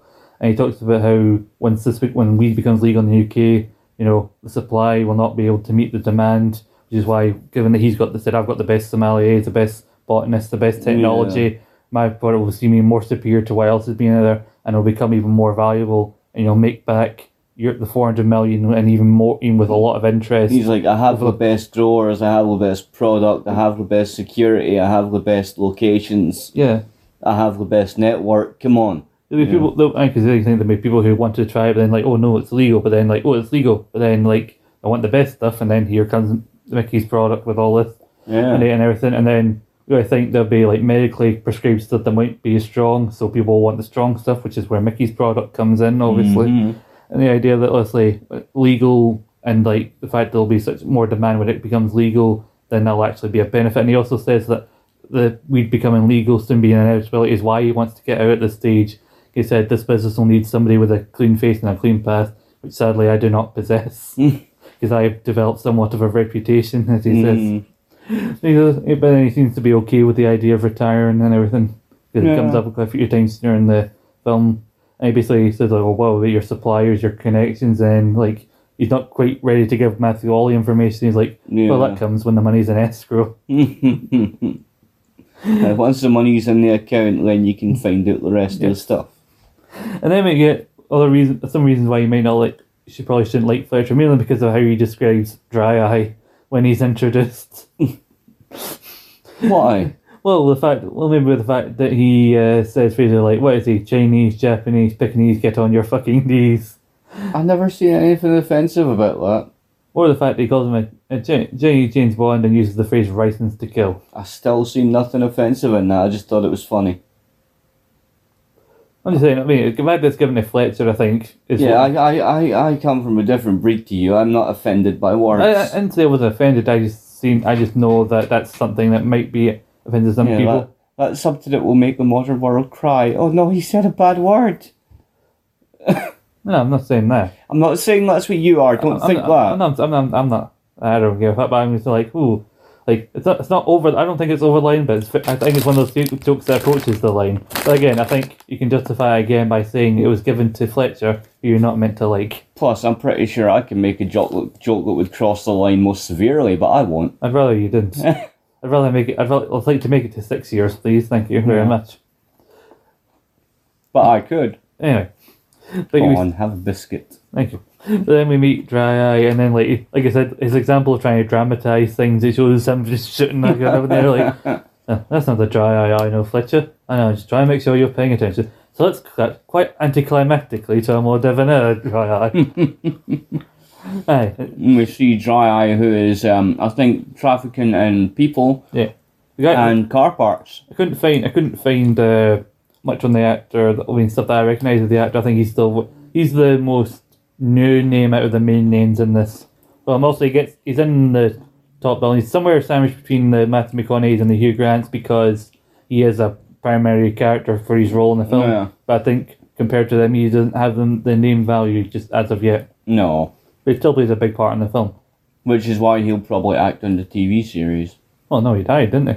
Yeah, but He he'll probably be in there somewhere. They'll probably do some kind of, like, prequel type crap in the TV series, and then he won't be dead, and then he'll will be in the damn program. I wouldn't think so. No, I don't think that's what's going to be. But anyway, like I said, we're not here to talk to the TV Yeah, show. yeah, We're here to talk yeah. to the film. It's him basically, you know, going to be Spencer gets the car parts, and then the guy tries to claim, oh, I, I claimed you. He's all nervous, like I claimed you for a twenty fair was actually a forty fair, will actually be double. And then he's kind of taking the piss again because he stumbles and he goes, "You gave me your quote, and a gentleman's quote is a gentleman's word. Either you pay for that lesson or your family does. You pay the choice." And he goes, "All good here." And Lovey just turns to his right hand man and goes, "Give the soppy prick his money." The Yeah. guy just throws a big envelope at him. Give him his money. Aye. Without trying to get double. And uh, then we cut a bit back to Mickey and everything by we introduced to Rosalind, who's his missus, who runs this all part up primarily uh, women operating it and everything. And like uh, one of the guys, Rod, is like, "Where the fuck? Where's where's Rod? He's maybe he's maybe up front. He's maybe working on this range because there's a customer." And like, I don't. What have I told you? I don't want Roger up front. This is meant to be for ladies. He's not meant to be up the front. Mm. Where is he? He's up in the He's in the office with your husband. Aye, and he's basically he's making him try a joint. He goes like, "I'm needing Roger on the phones, and you're trying to hear up here blowing his bloody brains out." You're like, Roger, go. He's like, I'm gone. Mm-hmm. See you. like, I'm sorry, don't apologise. Get back to fucking work. Don't sit smoking weed. Uh-huh. And and then she's like, basically trying to make sure he's not got any second thoughts Mm. about retiring and everything. He goes like, you know, I spend more time with you. He goes like, I said, I don't want you hanging out here like feeling all soppy and feeling sorry for yourself now that you're retired. and then he tries to get his soul and he's like, no, I've got too much work to do. Aye. Go and you can wait. Aye. the like the the uh, they're out in the out in the back garden now at this point with between Fletcher and Mm. Raymond, And then Raymond's trying to basically ask the questions that we're all thinking by this point. Basically, like, why are you telling me all What are this? you telling us and how do you know? Oh no, like, like I know what's going on. Like I'm trying to figure out why should I give you twenty million pounds, or why should Michael give you twenty million pounds for this information? And then he start, and then all of he starts going on. He tries to weasel his way into getting free shit off of bloody Ray, like talking about this big barbecue table he's got. Hmm. It's a nifty little thing. That's so it cooks for you and it eats you like it. Apparently, I think Guy Ritchie bought one of these. He said, and he wanted to just include it in the film for some reason. he'd managed to buy one of these himself.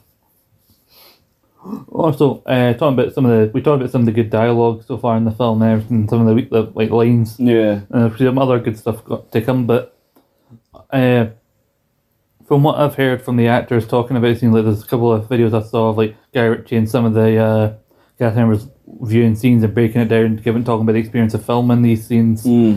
And from the common thing I could see is that it seemed to be a lot of fun to work with Guy because Guy gives a lot of leeway to his actors and allows for a lot of creativity. He's not a director who has like a vision and just sticks to it. Yeah, he's, he's very loose with it. Yeah, because like he'll like because he's obviously been working on a script for a while, so he's had to go through changes and everything. But like they said, there'll be times where like he'd write the script, we'd do it the way it was scripted and everything, and then we'd take a break. And then by the time we came back, Guy had written a different version of some of the lines and say, "Can you try doing this line instead?" and that, or you say it this way Mm. and try and see like how that compares to the original and use the best one. Or sometimes you'd do one where you'd film that as written and then come back and say like, "Okay, we're filming that again," but you know, he'd allow them to improvise if they could if they thought of a line a better way of delivering a line Yeah. allow them to improvise and sometimes the improvised version would end up in the script if he thought it was good enough so like it may not always deliver gold every time when you try and improvise a little bit but if you, if you see something that's good that somebody's came up with on the fly he'll include it in the film take it.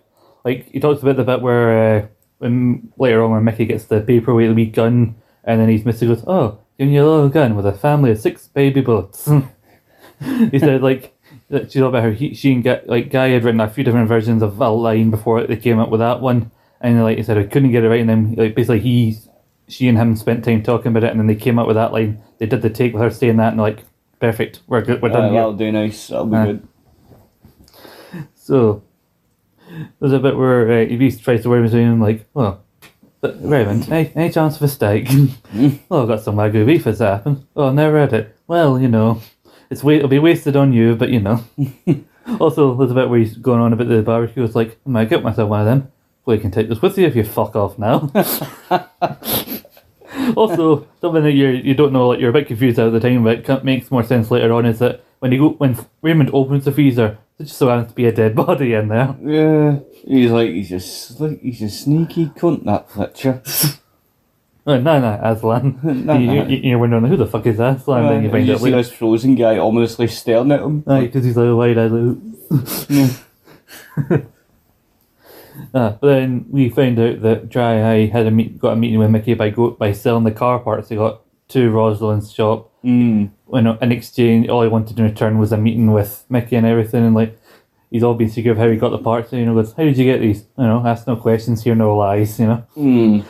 And then so he, he takes the meeting, but he says like, "I only took this meeting because she asked me to, so don't ever approach her like that again." Don't fuck about. Mhm.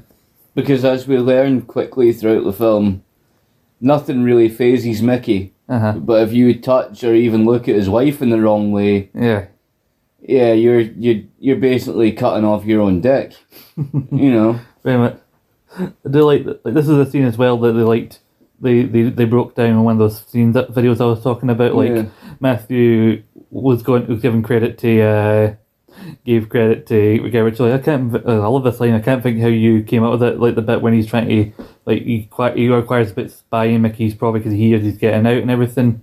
And he goes like, you know, unlike the salt and pepper, this is not on the table. and uh, he's like, I'm not like I'm not getting out. Like I don't. And if I was, I wouldn't really be buying off of you. And then they do they put a little bit of comedy in the scene where like because Raymond's kind of just sitting off where they say not doing anything, but he's you know he's keeping one eye on. Uh, And Dry Eye's got his right hand as well over at the side of the room, and like he starts typing out. He's offering number right, and you hear. T- you and keep just- hearing the numbers and then, and then then- it keeps tapping, and then we get to the point where even of turns around like, how many fucking numbers? yeah, well, wait a minute, what are you putting down there? and the fact it makes it even better, like when he, he spent that long, extra bit of three seconds typing out this offering number, slides along, and then still Matthew McConaughey says, even if I was for sale, you're still a few zeros short. Mm. and everything, and then basically Dry Eye shows how impulsive he can be because he's a, a young lad and everything. He's he try, he gets a bit too annoyed when he when Uh, he you gets get off on- smithy. Aye, he's just oh you know you're out of touch and you know when a silver bat's got more silver than bat he's you know you should you should move along before a younger one comes and moves him. So then, then we get the scene, right? We get as it goes, like in this, because we don't get Louis, like ah, that was just a piss take right off. What yeah. we see is what we see. Round, uh, dry eye gives the speech, and Mickey's just kind of looking at him, Uh-huh. and then he's like, "Oh, what it?" The line, line he said this is a big fucking number. This is a bit, you know, what else, what else is big? This is a big fucking gun, and then he shoots him right in the fucking balls. Aye, he's, he's got the gun under the table. You can't Yeah. see. He's got one hand on the table, one hand under the table. So he shoots dry eye in the balls, and then he blasts his fucking right hand right in the dome, and then he's like that. He's like, he, you know, the thing about being the fucking the lion. when we're hungry, we eat. Aye, like, Boom. aye, trying to be like he's a king. I said, oh, these lines are like, your eyes are not so dry now, are they? Yeah, like, He's feeling really tight, like, like your eyes ain't so dry now, aren't they? like, looking for your balls or a hole in the wall, hole in the floor, whatever. Yeah, yeah. And then it cuts in like, and Raymond's like, that's not how it happened. I went, I know, but you know, every story needs a bit of action. Every story needs a bit of action. I know, so like, so basically, you try and inject a little bit of action beats in the film because, especially in a gangster style film, you need a few bit of action beats to keep the oh, story Oh, going. Because as good as the film is, I don't. I'm sure there are some people who couldn't, who wouldn't really be interested if it was just continuous scenes of these characters having interesting dialogue. Yeah, Yeah. yeah. Need a bit of action, and then I love when it cuts to. It doesn't just cut back from that from the offer bit and then continue on. It cuts, it cuts to Michael standing over him and goes. It blah, blah. reverses. It reverses and goes back to the bit of the offer, and then. Man, he does tell a, a bit story. Uh, does Mickey goes, you know, you you a lot like your fables. Let me tell you one. Was a dragon that came to a young, uh, older lion and asked him about Granny's territory. The lion wasn't interested, so he told the young dragon to fuck off. the dragon persisted, and so the lion took the dragon for a walk and took five bullets in the back of his head. Yeah, like a, a very simple threat, like go away now or you will be shot. Elvie goes like, no, usually these fables are meant to have some sort of message, but you know, if you want to interpret some sort of message, then there you go ahead. Basically saying like, take from that that threat, or what you will. Yeah. Hopefully you will take the right message from it and fuck off. Right, and then basically Raven kind of gets up and basically has a roll like, I think that's time you guys leave. Yeah. Your time you're off, lads, fuck off. They're like, making a mistake, old man. Uh, he goes Yeah. on old man and. I'll, I'll, I'll go and tell people on you for not taking my offer. Yeah. And then this is where we find out that later, make, make, let's, let's drop that he knows about a quote unquote rat infestation at one of he's Mickey's one. I'm pretty sure it's even the exact one that we saw Yeah, yeah. Michael and Matthew at earlier on. Where you put that down, please. Sorry. I was looking for more biscuits, but there's none. Yes, there was none but biscuits. Anyway, but uh, we see some young lads with GoPros uh, breaking into the. Yeah, they, they break it. They break it into the, the, the, this particular farm, Uh, and we get in. They're like, then Mickey's people start coming out, and he's like, like, "Oh, what the fuck are you doing here?" and then one like, comes out, says a line, shouts another guy, and like, oh, like, "Oh, you want it? You up for a row?" like, hey, what's this? Fucking dad's army? I mean, they got any more back there? I also love how shot they are on the CMH. It's like, Jesus, they said there'd be a bit of puff, but. Yeah, and then we don't see the fight, but they've, we find out that they filmed the fight, and uh, turns out the guys, can, the young lads, can fucking handle themselves. aye, because they're all flippy flop. They're all they're all cruiserweights. Aye, basically, aye. They're all cruiserweights. Aye, aye. And it shows them doing a, a rap video set that was cringy as fuck. Like and they they all give themselves names. One of them called chin. aye, One Jim the Iron Chin. Chin. No, Jim, because he's got an iron chin or whatever. Oh, right, I just seen. I didn't read the wee bit. I just seen chin. Aye. And and One of them goes, I'm called Ghost because you never see me coming. aye. Or one of them they- or one, making their stupid faggy video and aye, but it's, but then Mickey's also embarrassed by it because like it's footage of his farm on the internet. aye, and he's like he's like sorry to interrupt boss, but I think you should see this. he's like that. And she's like, why are we watching weed porn? Or fight porn, I think it's Uh, Why are we watching fight porn? because it's five point one of my fucking farms. and then then she's like, is that really what they say? Wait, where she's like, it's fuckery foot. yeah, like because he said like it's no coincidence that I take Matthew's offer and refuse tries, and then all of a sudden one of my farms is raided. Like, She's like, yeah, there's fuckery afoot. and then I love how Calvin collected Raymond did. Like, we asked we asked him who's done. He goes, "I'm making inquiries. also, he sees them. Well, I think the first old guy that comes out, and then he calls them the other guys.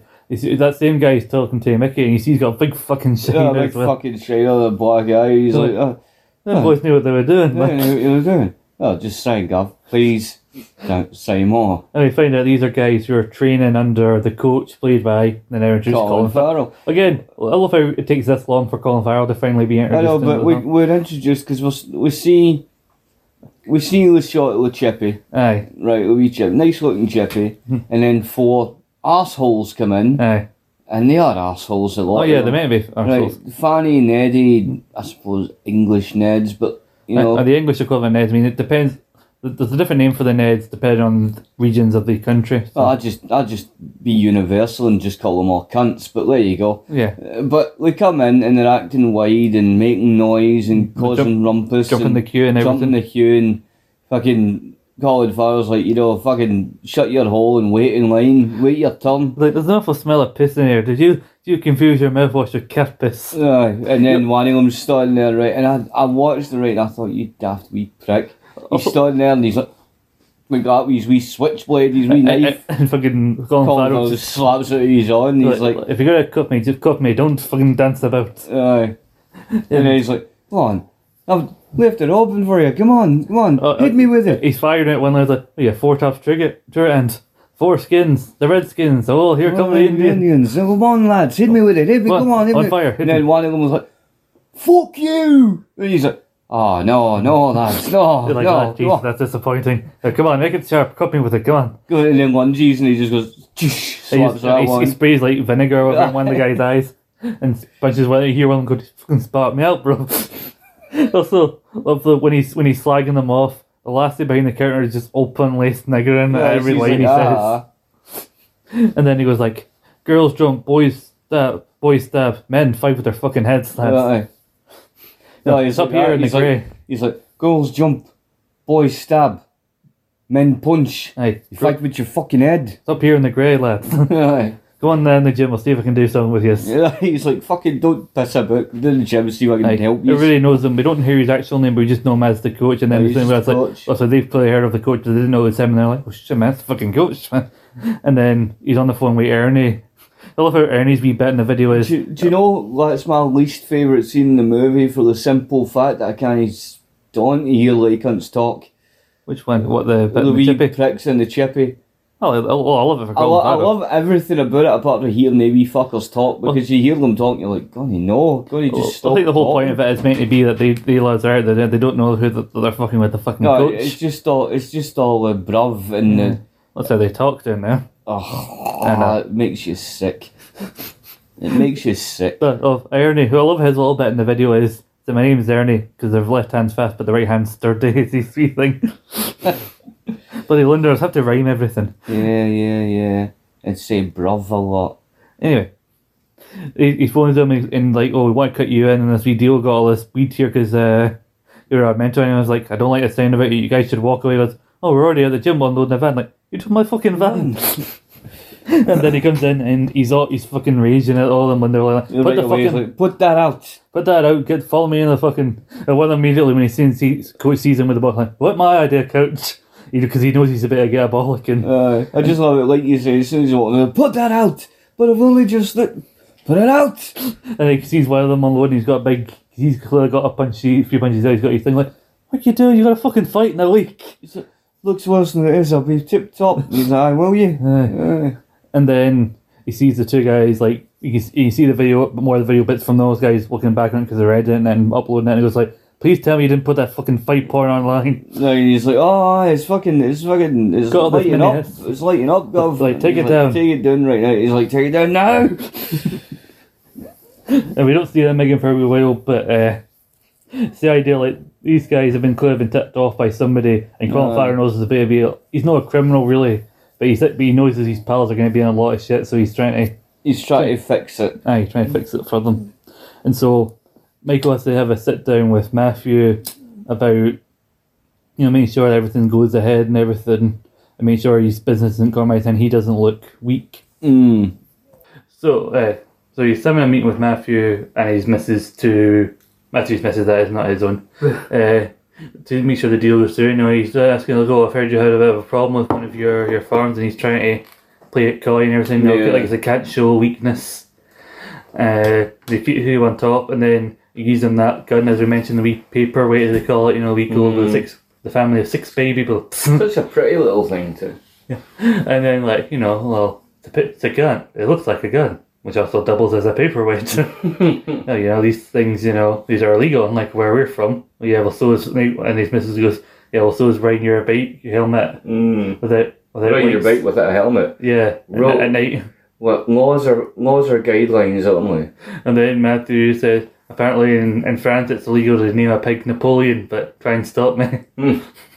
Which I didn't realise that was a thing. Yeah. I know in certain European countries like Germany and Austria, if you publicly in a, public forum state the Holocaust didn't happen, that's immediately you go to jail. Yeah. Apparently so. That's, that's I don't know how much jail time, but you can be arrested for doing that. So what if you what if and that's insane. People would say a thing like that, but just on a hypothetical, what if you say, "Well, it might Noah"? Does that mean you get a fine? Well, I don't know.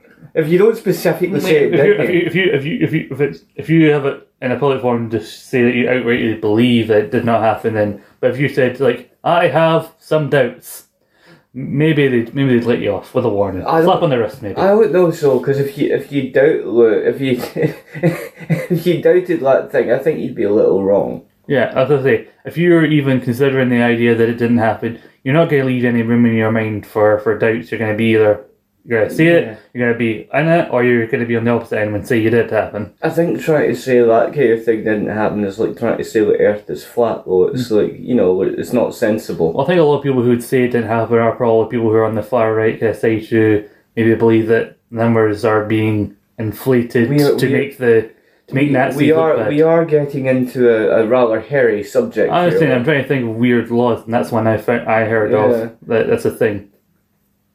I, I used to know some weird laws that were a little less drastic than that one, Holocaust related ones. Well, that's the first one that popped in my head. Please tell me some non-Holocaust related ones.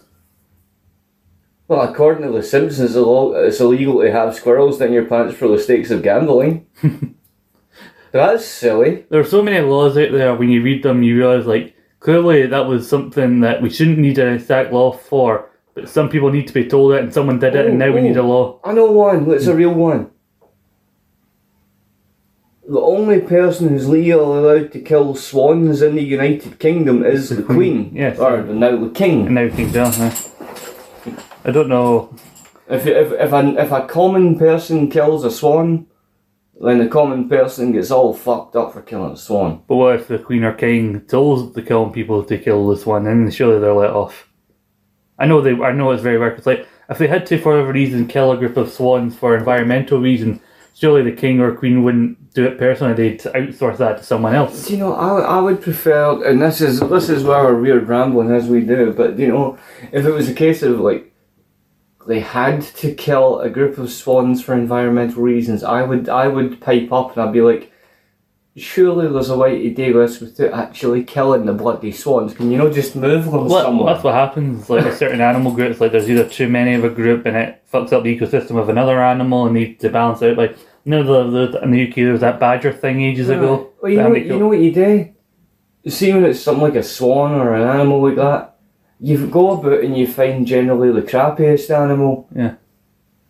And then, you know, get, get rid of that crappy animal and put the swan there. Because the Look, swan's nice. I'm just saying, like, like you said, I think the fact that the queen or king is the only person that can kill him, and yet if that had to be a case where a swan had to be killed for any reason, I don't think the king or queen would do it personally, which means you need to allow someone else to do it, which is why I assume that the queen or king can also give permission to a common person to kill a swan. I don't know what reason you'd have to kill a swan. I don't, I don't know how we've rambled into the, the, We're the, weird- ethics of killing swans. We're talking about weird laws then, and like I said, like I was gonna say, if if if you need a law to say who's legally allowed to kill a swan, I'm allowed to poke holes and ask, and what what potholes there might be in those laws. Surely, yeah.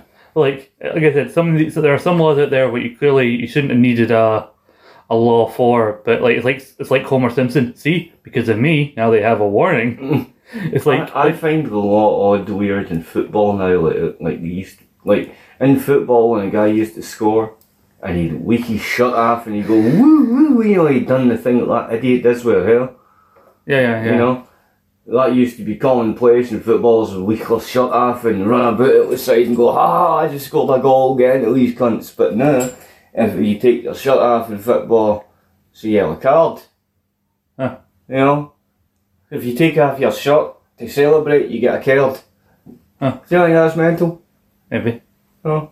Also, Dara Ó Briain once said apparently it's illegal in the UK. There's a law that states you may not operate a motor vehicle while operating a handheld microphone. Who's and then he does a wee mic, and it's like, who? Clearly, there was one man years ago going, "Hi everybody, how's it going?" Driving along with his microphone. Hold on a minute. Hello, officer. Well, there's no law against it. Oh, there is. Oh, oh sorry. but anyway, yeah, weird laws. the, the Mickey now has to do a bit of damage control, and I'm not talking about the WWE faction. Uh, no one's talking about them. no, I thought well, that's a wee, wee bit. Uh, but he's going around these, these different laws, basically saying he's going to have to close up shop most of these sites, you know, because it means that these toffs have to lose the money that he's given into them, you know, for the, like, it's going to cost him a fair bit, you know, make sure everything's secure and I'll move somewhere else. And then the, that posh guy he's listening to, I think it's the same guy who said to do, I think that was a quite clear fuck off. he's like, going, oh, I'm not going to, I'm not going to lie and say that no, an odd million pound a year isn't going to hurt. I mean, I've just been told we need an entire new roof. and then Mickey, at the goodness his heart, offers to help chip in for the roof. Mm. And then they go to another Lord, and this is where Fletcher's whole plan starts to become clear because Lord Prescott uh, is one of the lords who Big Dave wants to get at Mickey through because his daughter, Lord Prescott's daughter, you know, got has got fallen in with these heroin addicts and everything. And obviously, I'm assuming there's one wee bit that's left out, but I've left this to my own interpretation. Basically, the idea that you know this junkie daughter of a big aristocratic lord who's in bed with a drug kingpin, you know, using all that to all that spin and everything to get, to get everybody, including Mickey, look bad. I don't know how Mickey, who sells weed, ties into her going in with a guy who's giving her heroin, but I'm assuming they want to use the old old fashioned thing that's been, that was used lobbied against weed that weed was a gateway drug to other more class A mm. hardcore things. So the idea maybe that you know Well, it's, What- just, it's just a simple thing, you know. You, you talk about the Lord and how it factors into Mickey. Mm-hmm. You know, Mickey's paying these people for use of their premises. yeah We're in hardship. We think, well, Mickey's a guy with know-how and connections. yeah Mickey might also be using our property and paying us to keep our property, but maybe he can also help us find our daughter. It might just be something as simple as well that's that's what they're doing, but Yeah. like it's a case of like Lord uh, Dave's want to bring them all down, especially Mickey. But I'm assuming the narrative would be oh oh, that'd be his narrative. the right, narrative right, now would be Lord, rich lord's land being used for an illegal weed operation by a big drug kingpin. Daughter gets soaked on the weed. So make weed look bad, make him look bad, looks- make Mickey look bad. Makes leads her onto meet, following her background, gets her into heroin where she meets this guy who she's with at this council estate where, Mm. where Raymond goes to find her. It makes it all look bad. I'm assuming there's that bit because I don't know how the Lord being involved with a weed dealer ties into the daughter going for heroin. That's I'm Um, trying. I'm, um, I'm putting my own connection in there.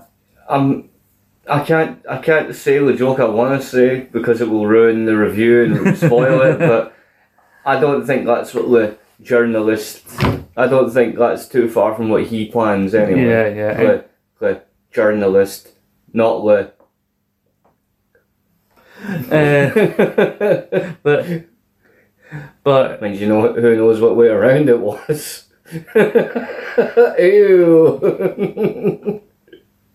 That's not good for anyone. Have I just mentally scarred you now? yep, yep. I hate you. I think you mouthed it as well, given it relates to a scene that's going to come up later on. Yeah, so you'll have to think about it twice. I hate you. anyway, I do love the fact that they're clearly concerned about their daughter, but also these this Lord and Lady Pressfield are clearly so oblivious to their own faults here. Oh yeah, totally. Like, oh, we wrapped up in cotton wool. How could we have not seen this coming and everything? Like, and yet they, they the more they talk about, it, the more you realize, like, hmm, maybe you weren't all always there. Maybe, Yeah, maybe you should have, you know, paid attention to your child. yeah. and then Mickey offers to have a look around and try and bring her home, and then uh, Mickey he's, he's done to her and goes like, "I've done made some inquiries. I know where she is, and I don't like it." Mm. And it goes like, "She's on a self-loving council estate. It's not our you know, jurisdiction." You know, and I don't, I don't like it. Don't like smackheads. You know, there's too much, Mm. too much we can't control. He goes, I'm not asking you and your OCD to fucking spend a weekend with them. I'm just asking you to get it done. Mm. And so, and although he gets back to which he goes, oh, this is where you have your little moment in the sun, isn't it, Raymond? And there's a knock, knock, knock, knock, which cuts, flash cuts to Raymond knocking on the door. Yeah.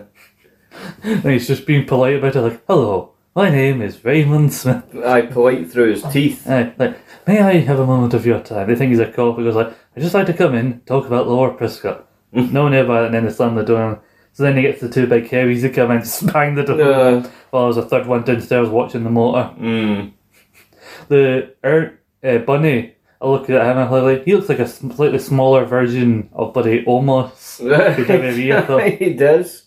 Although it doesn't have the same menacing voice that Omos has. No. Omos has a voice befitting of his size. He's growing on me, him. Yeah. He's no as, for the simple fact he doesn't seem as lumbering as some of the huge guys. Yeah. He's he moves better than Khali, and he moves better than It's a, it's a very low bar, of the Khali thing, though, isn't it? I'm only I'm only using Khali because he's the most recent big big big Yeah, I get what you're saying. big. Apparently, Khali though as a person is a top top guy. He's a very Yeah. decent guy, Khali. I think he, he knows how crap he is as well, because there's a clip from a Batista documentary where he came back in 2014 and he points to the camera while he's chatting to Khali, oh, I'll tell him about all the great matches we used to have, and then Khali just like, ha ha, you lie, you lie. He'll say, like, you know our matches were shite. Aye. That Punjabi prison match. Wow, that was great. Five stars. Aye. Aye. They make their way in, and then there's these. There's this guy called Brown, a guy called. Uh, is it Power? I want to see his name was. Or someone give me a P. Aye. Who's all fucking, what the fuck are you going You get the fuck out. And he was like, you sit the fuck down, we'll be gone in a minute. Got Laura there looking a bit out of her face. Aye. And they're all looking very good. And then you got Aslan just kind of sitting there in the corner, like, I know, like, how's it on here? I know all your names. I know I know you where you live, I know where you go to school, and I know that you'll give a fucking gob job for a five pound bag. So It also, does, sit. it also feels the need to do a wee mime as he says Aye. that as well. But just the way he says that, and he goes, so, as I said, sit. I know he's that, and he points to Aslan. Apart from that little anomaly there, and then he goes like, "I look, I work for a very powerful man." Then Laura says, "Mickey, Michael Pearson," and and then we ask who it is, and then Buddy Aslan pops up. You're Finnova fellas, runs London Bush game, big dick swinger. Mm. Like, where, where are you from, Aslan? Disneyland. Thought Yeah, as I much. thought about that as much, yeah. he is. You're alright. He is a big dick swinger. Though. Wouldn't like him him to hear you say that. Best you forget what he does after we've gone. And then he starts rolling a wee joint while he's saying like, you know, I don't smoke as much. He said, well, what happened to the old days? You know, a little bit, of- a little puff. You know, like I don't, I can't understand how you lot get to, to Tahara. I really don't. Yeah, what happened to a wee joint, a wee wine, a wee finger in the missus? a little bit, listen to Barry White and the half finger in the missus, and then Who is Barry White? then uh, when he's he's sitting there down there reading his paper like, big black fella, beautiful voice. Uh, And then Barry goes, I'm confused. Am I in the bath while Barry White's fingering my missus? no, uh, don't hurt yourself too much, Brown. You were confused long before Barry White entered the situation. and then you seem to Bunny, they're like, oh, wait, how about you, Bunny? I don't even puff now. I'm like, I know. Bunny likes the gym. You can see clearly see. How much you're lifting? About three wheels that you set the other side. What about you, Brown?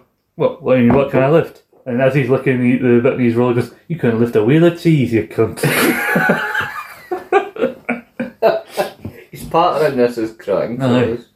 uh, he starts lighting up and basically says that, you know, Do you know, I'm sorry, Cut Henry. Yeah, yeah, I, yeah, yeah. I know I watched the film earlier today yeah, for the review, yeah, yeah. but you know, there's every chance this evening when I go back home, I might watch it again just for fun.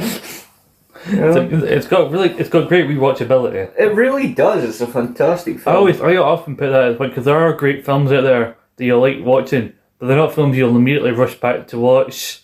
You know, you'll enjoy them when you do watch them, but then there are films like this that you can watch multiple times. There's one for you. Before this one, Uh-huh. what was the last film that gave you that kind of joy that you went, Was that In Bruges thing you liked, wasn't it? Well, it was uh, maybe one of them. I don't know. There were probably a few other examples. I can't think of too many right off the top of my head. Mm. I think the last one, the last one I had was like that. I don't even think it's recent. Yeah. Nah. I know when I finally get to see that Megan thing when it comes Yeah. out, that's probably going to be one of those films because that looks good.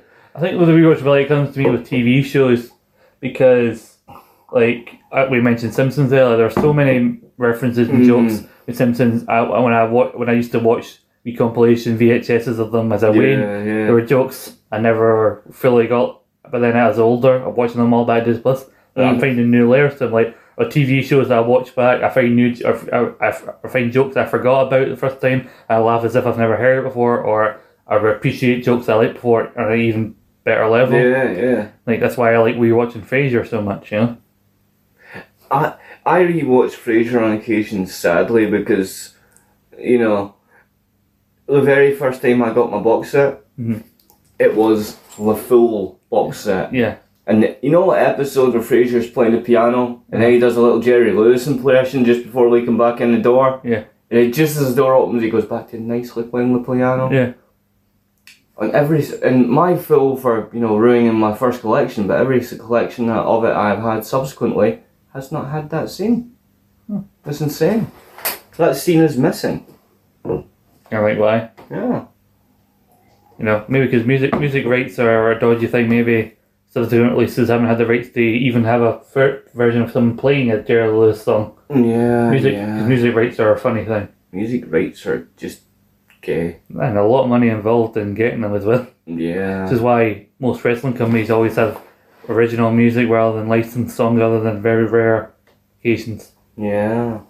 But anyway, that's a different subject. So Laura eventually pretty much agrees to come with them anyway, and then the other guy try to kick off, but but Raymond of goes and he, he says one of the big guys, no bunny, but the other one basically tells him that uh, what keep the kids in school one minute Yeah. and to give them time because these wee lads running the guy in the motor trying to basically Right, it's, funny funny bit with it's him. the same wee fannies that were in the chip shop with the, Kind of. with the, with the coach. And basically, he's basically he tries to pay them off. They don't fuck off, and then eventually flashes his gun. Basically, as a way like get to fuck Ah, you. get tricks. the- And then uh, Aslan tries to kind of jump the guy as he's doing the other two, and then Mm. accidentally gets knocked back. Since gets sent flying over the balcony. Knocked back through the door that was opened Yeah. by fucking. By Raymond, By to get a bit of Raymond. head in and all that. So, Mhm.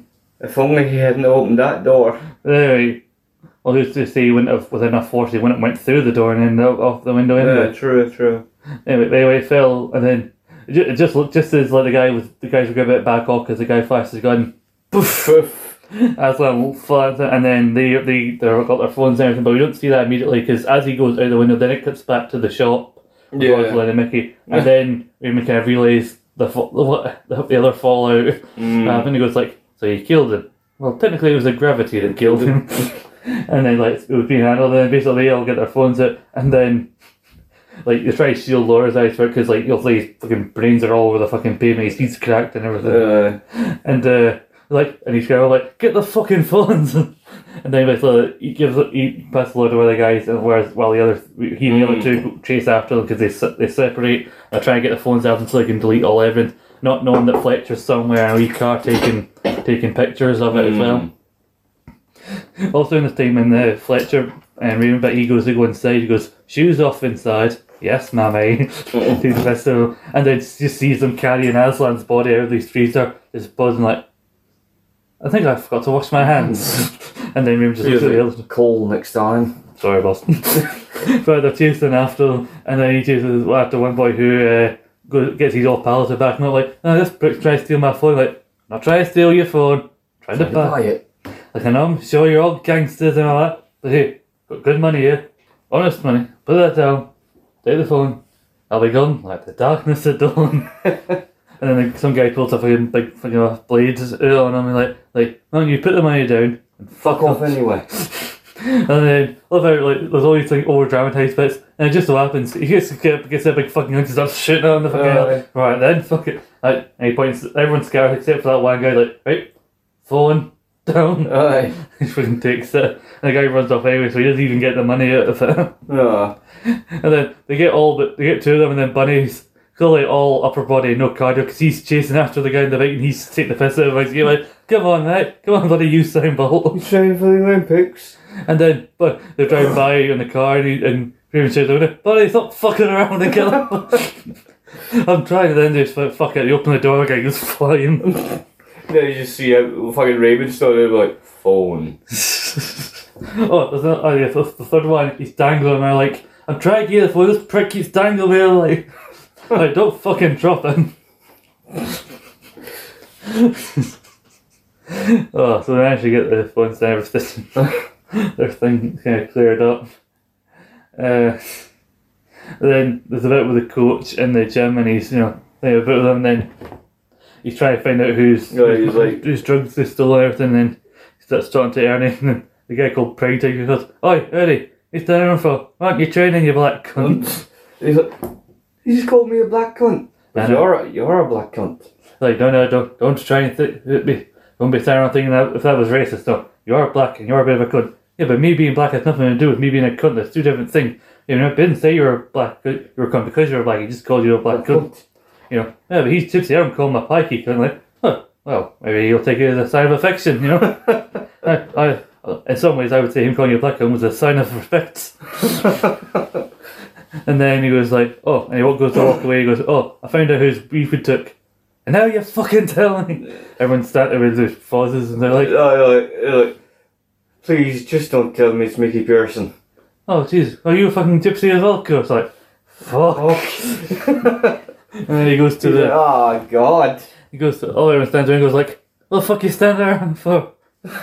and then he goes to Raymond and meets him and goes like, you know, I like to apologize, like, no, they're good lads, you know, I like to offer my time until the debt's repaid. I Yeah, can't- like, like, I can bring your stuff back, but I can't. I can't pay you back for the inconvenience. All I can do is offer my offer you my honour and my time until the debt is repaid. And Raymond barely even looking at me. And he's like, look, just don't hurt my boys. We're stupid. Aye. Like, did he mean it? And like Raymond's barely even looking at me. He's like, we can start with who telling us, giving us the name of He who. was like, once, once we get that wee bit out of the way, we can talk. And he goes like, I can do better than that. And they open up the trunk and he's got dry eyes, basically right hand man feeling going, this is the guy who gave him location. Name's Fuck. Like fuck, like fuck with a PA, so it sounds like fuck. I love that bit. it's like I forget Abbott all the ways he's explaining it, and then he's the guy he takes like I don't know because Raymond immediately recognises him. He's off. I'm like, I need my hair. Right for hooks, the for hook down. like, and he gives him like, and, tell, and he gives, tells him what he wants to know at first, and then he goes like, all right, shh, where's your hair? Shh, calm down. And as soon as they get like, yeah, time, we better try. Before they get one for, he just fucks off. He fuck the silly bastard. Why he fucks off and thinks he's doing a wise and by jumping out, and then you just see him go, ah, fuck. They look. They're up on the train tracks, and then the fucking train rolls over of them. And you just see Raymond in the coach you go, yeah. And then fucking Mickey's not happy, like, for fuck's sake, because I'll say that, follow, after following the bloody Aslan situation, like, you're dropping quite a body count now, aren't you? and then th- they try and figure out whether or not, because Dry looks for Lord George's main business is heroin, and the idea, like, because Mickey seems to be adamant that Dry Eye is operating, and the other guy are operating under, Under Lord, Lord, Lord George's whereas say so. whereas Raymond's not too convinced. He's thinking that maybe this is Dry going to business for himself. Mm. But either way, this needs to be stamped out. So they go to meet Lord George, and he's he's, he's watches. He got a big live feed to a big horse race in Hong Kong. He's like, eh, and Mickey's just like, hey, what you doing? Watching the telly. And all the way he actually recorded, he's like, what you watching on the telly? He's like, I'm watching the horse racing. Li- beamed live from Hong Kong. It's my only vice. And that's strictly true. I mean, you're drinking tea, caffeine is technically a vice, and all that, and then. And then he, he talks about the virtues, you know, with his with his business compared to the marijuana business that that we that Mickey's in and all that, and then they start talking, asking questions about what happened to father and trying to see if Lord George knows anything. Yeah. And then it's a quite a graphic scene that more that more so than I was expecting, which we almost it's almost so that almost looks at a place in this film. I just the he Looks just a little Beetlejuice-esque. he projectile vomits this Lord George like across the thing, and then like they keep like these guys kind of at bay, and then it also cuts to one of Lord George's kitchens being burned down by the same guys that accompanied Raymond to the, the flat earlier on. Yeah. It's basically a receipt in wrestling terms for what happened with with What? the farm, Yeah.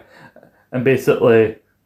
He, well, Mickey's on the phone letting him know how this is going to go down and everything. Like, basically, you know, if you try and come back me, I will accept your call call to arms or whatever. Aye, like, if you fuck with me, I'll fuck with you worse. Aye, and basically says like, yeah, you're looking a little bit under the weather. That's because I had your tea spiked. 'Cause you do see somebody pouring something into a cup as Mickey's walking in, which then turns out to be the tea. Goes, Mm. now remember, if I can get to you in your kitchen, I can get to you fucking anywhere. Yeah. I recommend you take these two little fizzy biscuits.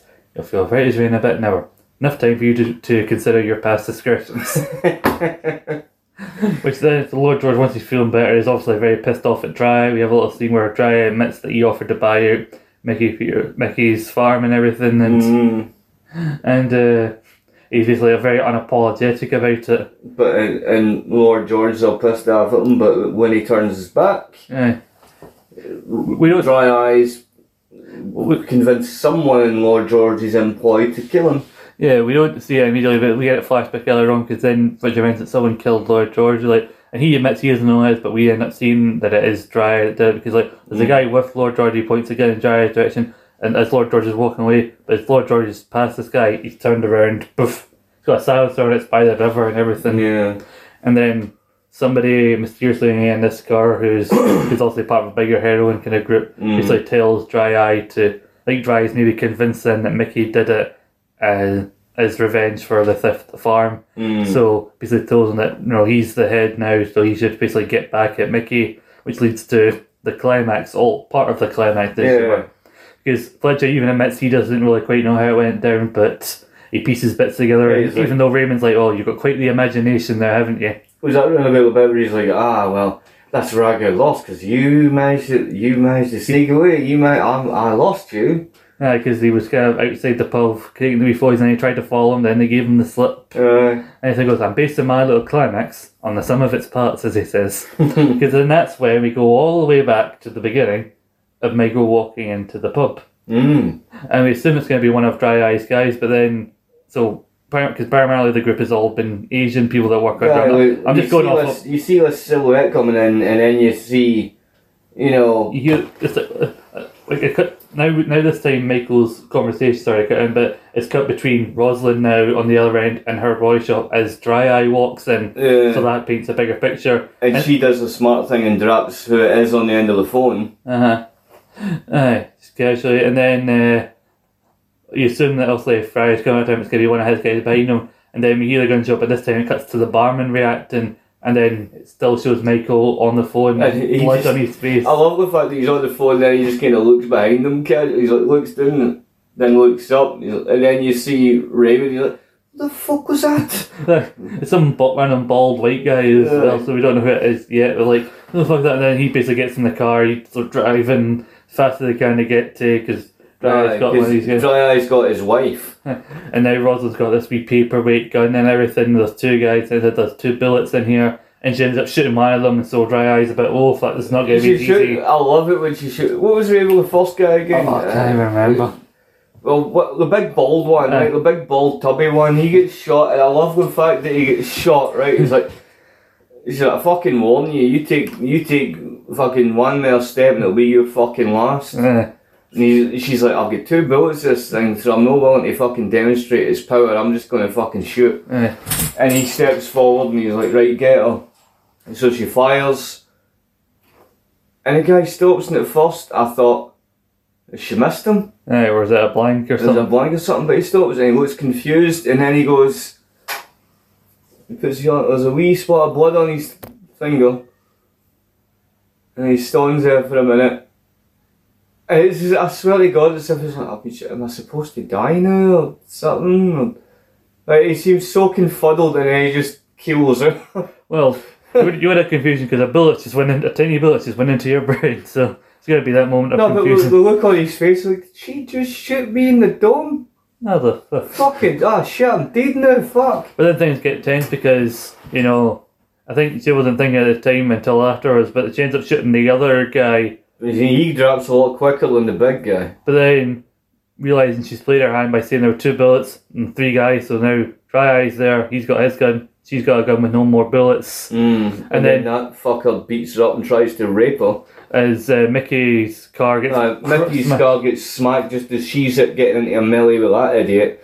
And, you know, thankfully Raymond had fastened his seatbelt for him. Aye. you know, it's Look, like going, he- he's trying to tell him, like, first he say, let me do it for you. Aye, let me fix it for 'Cause you. He's too much of a rush and it's, everything. it's good to see just, despite how flustered Raymond gets, he's always looking out for Mickey. You Oh. know what I mean? He's like, Okay, we, we skipped over a funny bit here with uh, finding out the connection between Matthew and Dry, where the oh, where, aye, Raymond- aye, where, aye. where Fletcher's translating had lip read the uh, the conversation when when they tried speaking Ken. He's like, "You play Dr- you play Dry, I'll play Matthew." Starts being like, "There's a problem with my fucking hell, a bit more energy, Raymond."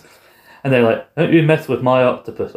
Oh, well, sorry, Matthew's it's a loose translation, and Matthew's Cantonese isn't quite that good.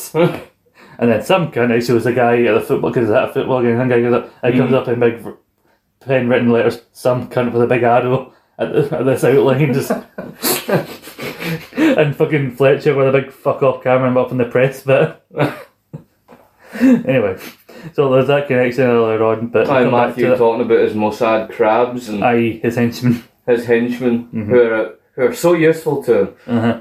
But anyway, he limp, very limply. Well, he's he's fucked up. Obviously, he's just been in a fucking crash. He's not quite. Aye, but it, like the adrenaline's too cool because somebody is Aye. fucking with his wife. And then cause she's looking terrified. It's better, she's like been forced over the deal. It's a big close of her face. That cunt's about to do dirty, dirty things to her, and then she just looks up and goes, "Right, babe." And then oh, because like she goes from terrified to reassured, and you know that he's probably there. And then Uh, immediately doesn't even think about it. Fucking just. Oh no, no, it. you you missed it there Sure. because I love that scene because beating her up was one thing, you know what I mean? She's hardcore, but when he started doing that shit, I was like, you dirty fucker, you need to die quickly, you should shoot you in the balls, Aye. you know? But then Mickey shows up and that cunt looks terrified Uh-huh. He knows he's pretty much breathed his fucking last, Mhm. you know, and he. I love the fact that in that scene he tries to look intimidating, you know, the wee sneer he puts on his face, and then he just goes, "Oh fuck," and Mickey, Mickey, no, no emotion in the face, no nothing. He just boom, three shots, traps the cunt, and then he just goes, "Well, I love," you know, and you're like, "Yes, hardcore." But basically, then it cuts back to finally like why Fletcher is here all along and talking about you know like basically how he believes that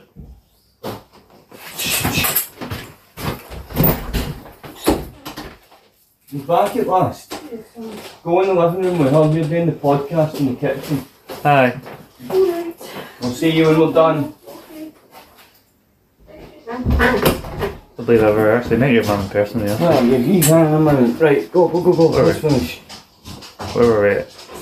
Ah yeah. Aye. Basically, I think something that we could have implied to begin with, and that like it was basically Matthew give the information to Dry Eye, who passed it to his man, Mm. which led to like, and primarily is to drive the price of the deal down from Yeah, forty he's, million. he's to make um, uh, Mickey's business Aye. un, unprofitable in a sense and cheaper for him to purchase. and then he can try and find a way. I think the idea of being more respectable, like the idea of like Mickey's lost control and now a more respectable head in it, and he can then turn a profit, an even bigger profit now that he's buying it for cheaper money. Yeah. And originally, as I mentioned, Dry Eye was going to be his number two, the kind of the role that Raymond has for Mickey. But he did not fa- he did not factor in the possibility of Dry Eye killing Lord George and wanting more power than what he Aye, was so, initially promised. so basically, he wants to take both Lord George's business and Mickey's business all in one fell swoop. and- Yeah. and have it all basically because he's young and too ambitious and all that. And basically, the idea that like Matthew started all this stuff, all this bloodshed, this indirect war, Yeah. led to these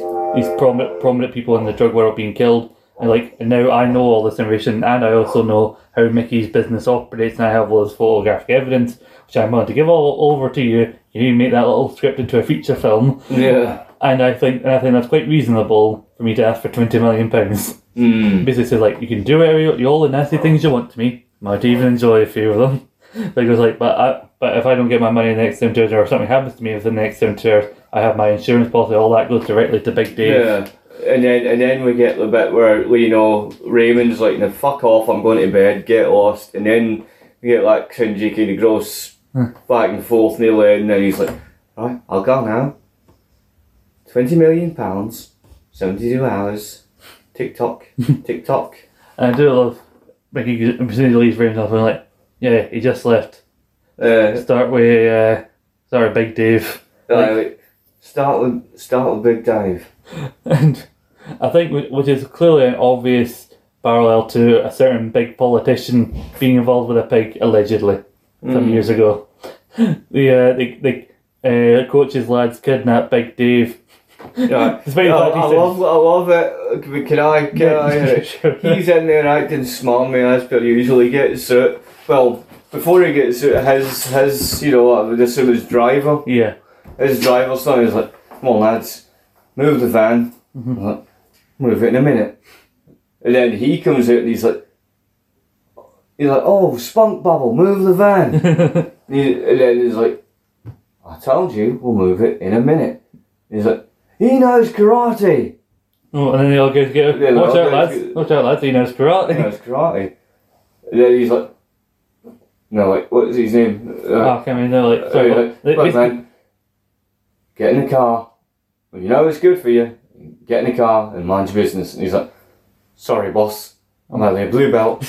and he gets into the car and he's like, and then the, Dave's like, don't you know who I am? I'm fucking powerful. Uh, they got him outside of the building where, of a newspaper where he's the editor, and yet no fucker gives a fuck as he's getting dragged into this fight. he's just a cunt. He's Right. like, I'm fucking powerful. Now, you can tell us all about that when you're in the back of the van. Get in the fucking van. And it shows them kind of waking up all the shovels as, as the coach gets there. Wakes up, the coach is sitting in the dark of the van. And he's like, we need to be paper. He's like, they're like, oh, oh, calm down, calm down. He's like, but, I don't know what's happening, but you just take me back, I'll say nothing. And he's like, don't you worry about it, we'll take you back in due time. Mm-hmm. Now, your clothes are neatly folded there. Mm-hmm. then he's, one of these boys goes like, two cups of tea for your couch, mm-hmm. one with sugar, one without sugar. That's good. And he's like, ah, you're I I I hear you're a reporter. He's like, well, I I I've made this film and involves you, involves involves you and a certain barnyard animal. I do love that. Yeah, we that we gave you a little drug last night and really loosened up your inhibitions. I also love that point. uh, at that same time, the guy who got the tea airnated buggers all as he leaves behind him, you can openly see a giant pig. Uh, giant giant pig, you know, like you know what's coming. He's like, you see him pull this laptop out. He's like, oh. Your clothes are folded neatly beside you. In a mm-hmm. couple of minutes, mm-hmm. I'm gonna leave you now. In a couple of minutes, you press that space bar. Mhm. Now, you watch the film. Now, if you leave Mickey Pearson, if you forget the name Mickey Pearson, mm-hmm. that'll stop this little film project getting out. yeah, You know, yeah. Basically, this won't see LED as long as you forget any no, you you forget everything, and then he'll use them. Yeah, he's like, "How's your man, coach?" And he's like, "Oh, I'm sure I'll be fine." And you just hear in the back, "Ah!" Oh, I, th- I think we know what the bit that is, don't we? What's even better is when it shows him. I shows it to Raymond, and his Raymond's sitting there going, Is that Big Dave? "What's up, Big Dave?" Oh yeah. Oh yeah, yeah. You can't unsee it, can you? No, no, that's Nightmare Flu. That'll be with me for the rest of my life. Reminds me of the bit of Father Ted where Drew talks about getting on top back of the old man, as everything like he's a horse, like, you know, the teammates will stay with me for the rest of my life. basically, So, so anyway, Big Dave got pig fuckers duly subdued. so basically, like, like, I've done three, I've done all this thing, but I'm not a gangster, like, I'll do this final thing for you. But no we're done. mass. We're, we're done. Three strikes and we're done. And then basically his next thing was basically to find all of uh, Fletcher's insurance policies and make sure that Fletcher couldn't get anything for his information. Mm. And this is where the over he sees uh, he sees uh, Colin Farrell. Cliff Howard like, would you mind introducing me to your slightly menacing new friend? and he goes like, what's this box for? Is it for my money? And then he goes, your payment's in there, and it opens the beginning. It's just always fails. They're like, Uh, well, disappointing. It does not look like twenty million pounds. Like, I do have I do have backups, you know. What do you think this is, you dumb shit? Oh, I think no, I think your exact words are. I think it's in there, you fucking. Yeah, he's like, what do you think's in there, you fucking idiot? and basically, so like I knew all about dry eye and everything. Was like I've been following you for a long time, Fletcher, and it shows times where Fletcher was like clicking Yeah, like, very similar our two jobs. Difference is I'm better at it than you are. Right, it's not, not he doesn't know that Charlie Hunnam was. Or we keep jumping between the actors' real names and the character. You know Oh, what we're yeah, talking yeah. about. Basically, so like, well, we knew who, but this we did. But all we didn't know is about you know how just how much Matthew and that and Dry Eye knew about everything that was going on. So basically, and I knew you'd let your guard down, you let your tongue slip. Once I offered you another bottle of scotch and a fancy red. Fancy little steak, and he goes, and it it'll take us a while to find your insurance policies, and then it shows him after he takes his shoes off. So it's much easier after I planted that tracker in your shoes. and then he starts getting panicked and goes, Could you please tell your mysterious stranger to back down because I have very important information. And As he keeps going like, I think it's very important. And, hear, and then, uh, uh, as far as goes, he's kind of like, we're squared and everything. He goes, uh, until we, we well, until we cross paths again, like, and for, with all, with all due respect, I hope we, I hope we never do. Yeah. And then, our, well, I think maybe one of McConaughey's best scenes in the film is when he finally confronts Matthew. That bit is phenomenal. He's now moved to a fishing plant where he's hiding these weeks because now he has to set up shop somewhere else. Obviously, Mm. But he's he's showing him run the the ins and outs of the operation as he thinks anyway, you know. and I think he's kind of playing dumb because Ma- he's trying to let Matthew know because he knows Matthew's tried to lower prices, so he's letting Ma- Matthew speak and justify himself before he gives him the money number that he thinks is sufficient. Mm. He was like, "Oh, you know, I think what you know, the cost of rent having to set up shop, you know, it'll take at least three years to get things up and running they used to after all your sites were compromised. So I think what was valued last month is four hundred. And it must be around a minute one thirty, One thirty. and then he goes. They go into the Yeah. freezer and everything. It's a good offer, Michael. Mm-hmm. and I I'll give you that today. Oh, well, he offered them a hundred. I offered them a hundred million today. Oh, he's like, I'll give you a hundred today uh-huh. because I'm your friend. He's like, and then he talks about like dominoes falling, and he's like, Matthew McConaughey, Mickey. He's like, it's interesting you use the dominoes analogy Yeah. because, you know, they're like, I found yours. Yeah, let me introduce you to the first time. He moves back a box, and there's dry eyes He's body. like, his fucking co-ops, and he's like, like who? And he's like, who is this man? You can tell by his face he's a bit shaking, but trying not to. Oh, show. he's trying not to show. He's like, uh, and who is this man? Are you are you doubting your relationship to this uh, frozen Chinaman?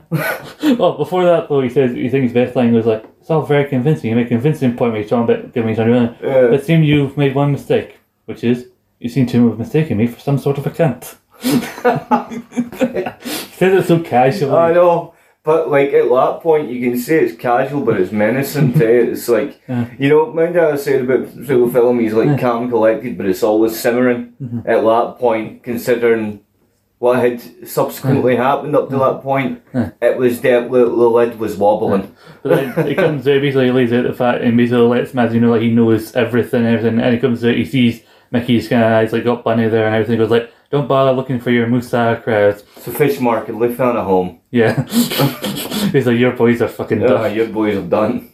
And basically talks about like, hmm, so I th- there's clearly a price to be paid here, and given your recent recent uh, pitch, 130 million minus 140 million minus 130 is around that price seems to be 270 million, which you will pay me in full today. Yeah. Uh, you will go in that freezer there, and you will not be released until you pay that money. And it goes, you know, your fingers will the frostbite will set in after a few minutes, which will hinder the hinder your fingers. He's So, like, get it done now. well, you had the use of them. He's like, now, and I want you to know, I am not mad about the money, Mhm. but I am mad about someone laying their hands on my wife. Yes.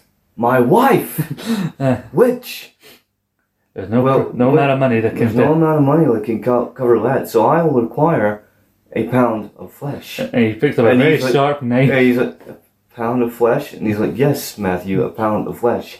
It makes no difference to me on which part of your body it comes from, but a penny less or a pound less. or a penny less or a gram shy. Uh, a penny less or a gram shy.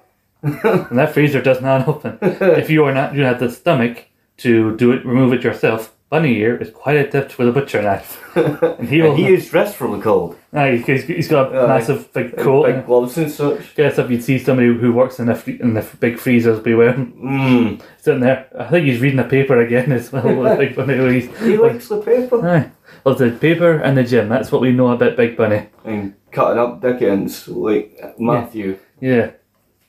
We still here, and we, we see Matthew in the freezer. We never see him again. I think the open end is of like what happened to him, where the flesh came from, and whatever.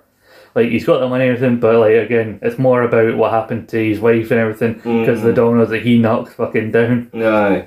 But then I don't know. about you, I think this is why I think Guy Ritchie's clearly had something whether it was a sequel or a series uh, planned because of the open endedness. Because then this sudden extra bit comes in with uh, with Fletcher trying to Fletcher trying to fog his wee script. Right, well, well, no, with Fletcher trying to give, trying to tell him like, to get out of these wee slammed him in. Oh, yeah, yeah, Like, saying like, it wasn't it wasn't them who came after him in the pub, wasn't Dry Eye or Lord George or Matthew It was the Russians because of what happened to Aslan. because us. Aslan, as it turns out, is the son of a very wealthy Russian oligarch Uh huh. who's all pissy about the fact that it was Math, uh, Mickey's doing that. Uh, Well, son- technically, Mickey's doing that his son died, Hmm. and he only found that out because Fletcher couldn't keep his little fucking mouth shut. Aye. So, because Fletcher figured he was going to take money from Mickey, take money from Russians, and then get away from everything.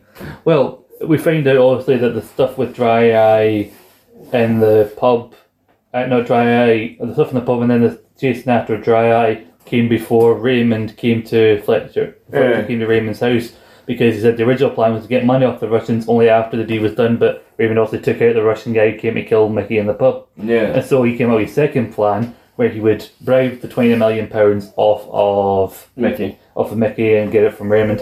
And then that same day, the Russians would come clean shop, take out Mickey, take out Raymond and everyone else, and then get paid from them double bubble, basically. Mm.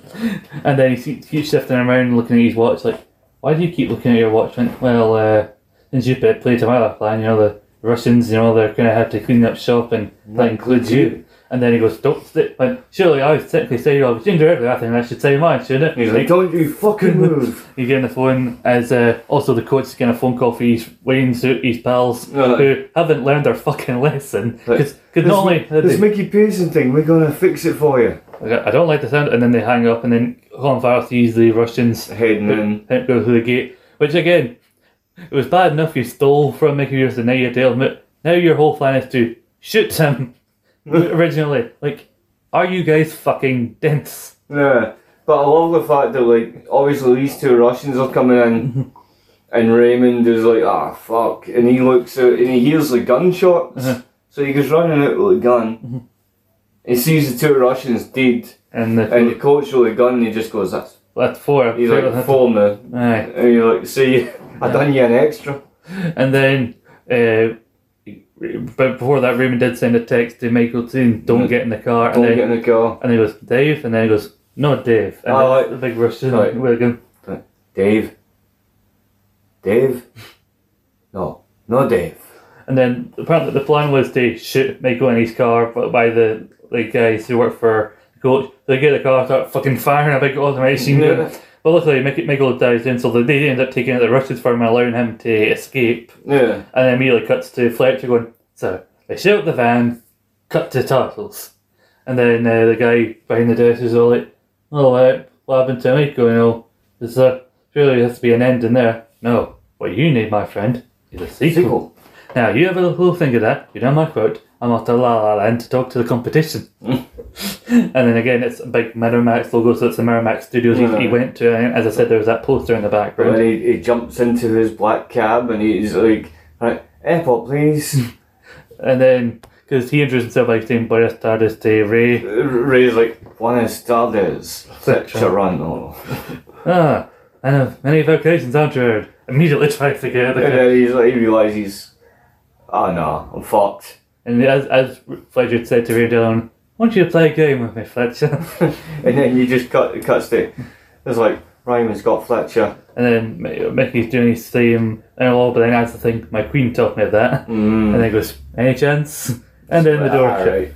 Uh, Mickey ends up by keeping his empire, getting his revenge, and his whole all in one fell swoop. Plus, Fletcher is probably going to get At the Hor- very, at the horribly very, beaten. at the very least, he's going to get his ass hand kicked. At the very worst, Uh, he's going to get killed. I personally think, considering the, huck- the ruckus he caused, I, I, I think it's going to be worse than a beating. oh yeah, He's probably going to die. he may uh, he may have to give his own pound of flesh potentially. I believe so. But we have come to the end of a review and a reaction to The Gentlemen. Yeah, Oof. I've got to say, Yeah. I love it. Yeah, I think it is a fan, it's fantastic film from the action in the film, mm-hmm. the acting from all involved. It's a phenomenally good film, mm-hmm. and it's rare for me to say that. I mean, this is a modern film. This is only a two-year-old film. yeah.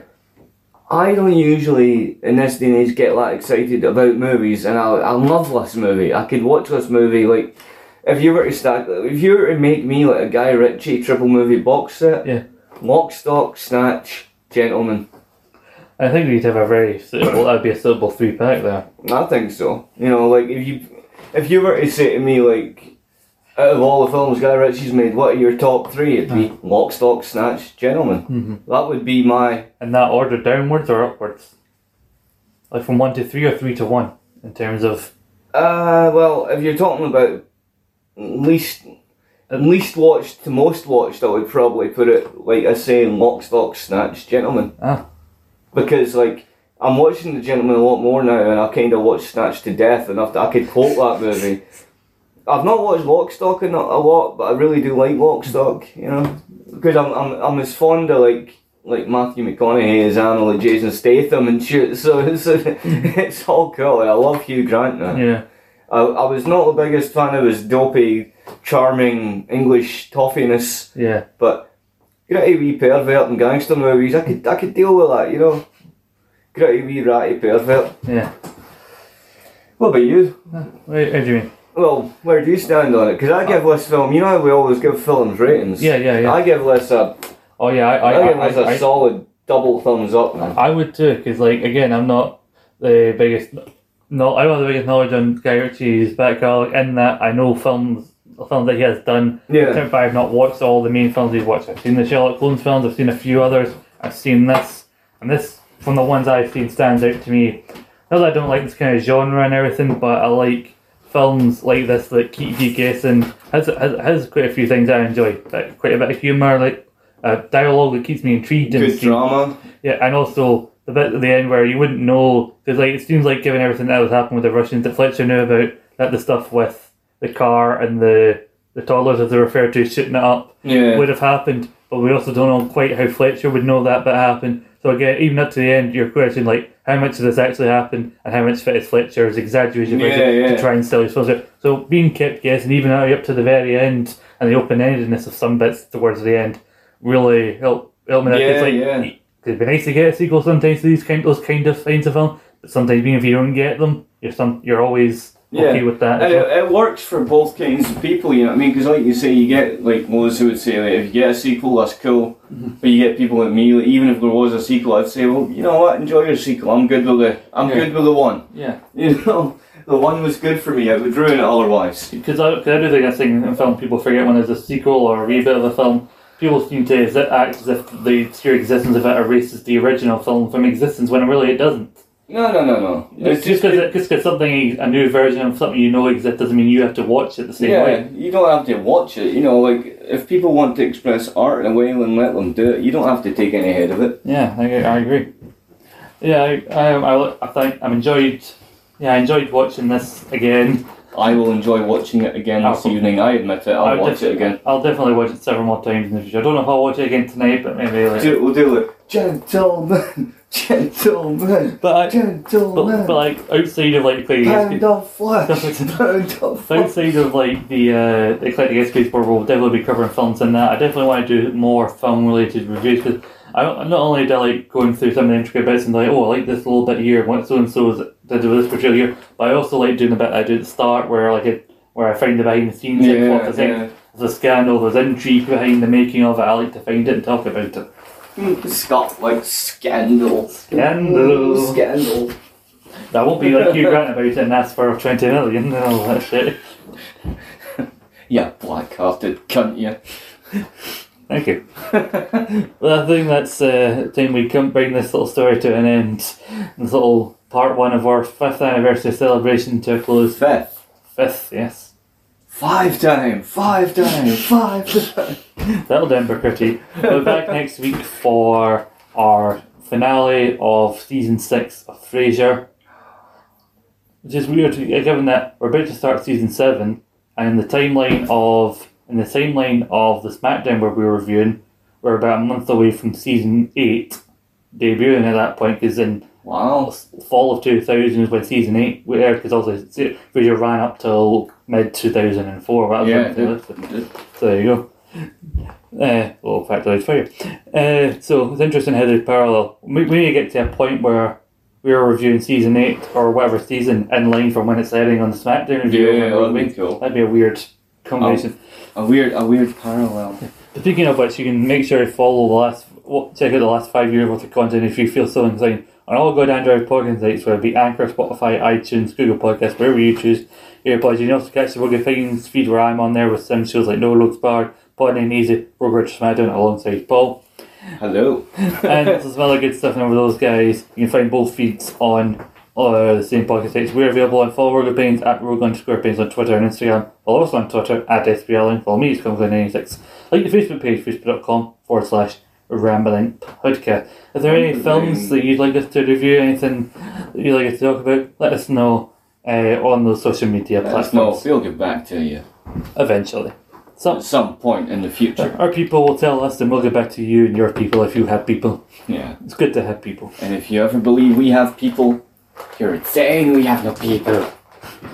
Well, we'll bring this to a close. Look forward to the next few weeks what we got planned to celebrate the anniversary, and I've got some ideas for the end. Towards the end of the year, we're going to have a lot of great content there, Woot woot. and hopefully more years of great rambling content Yeah, for by you. the, by the time we get to the end of our run, you'll be old and grey and bitter and forgotten. I think we're, I think we're both halfway there. You Our- especially. Our lives ruined by years of online podcastiness. Ugh, You, Scott, you will be a bitter, broken alcoholic. I'm better now. I'm partly broken now.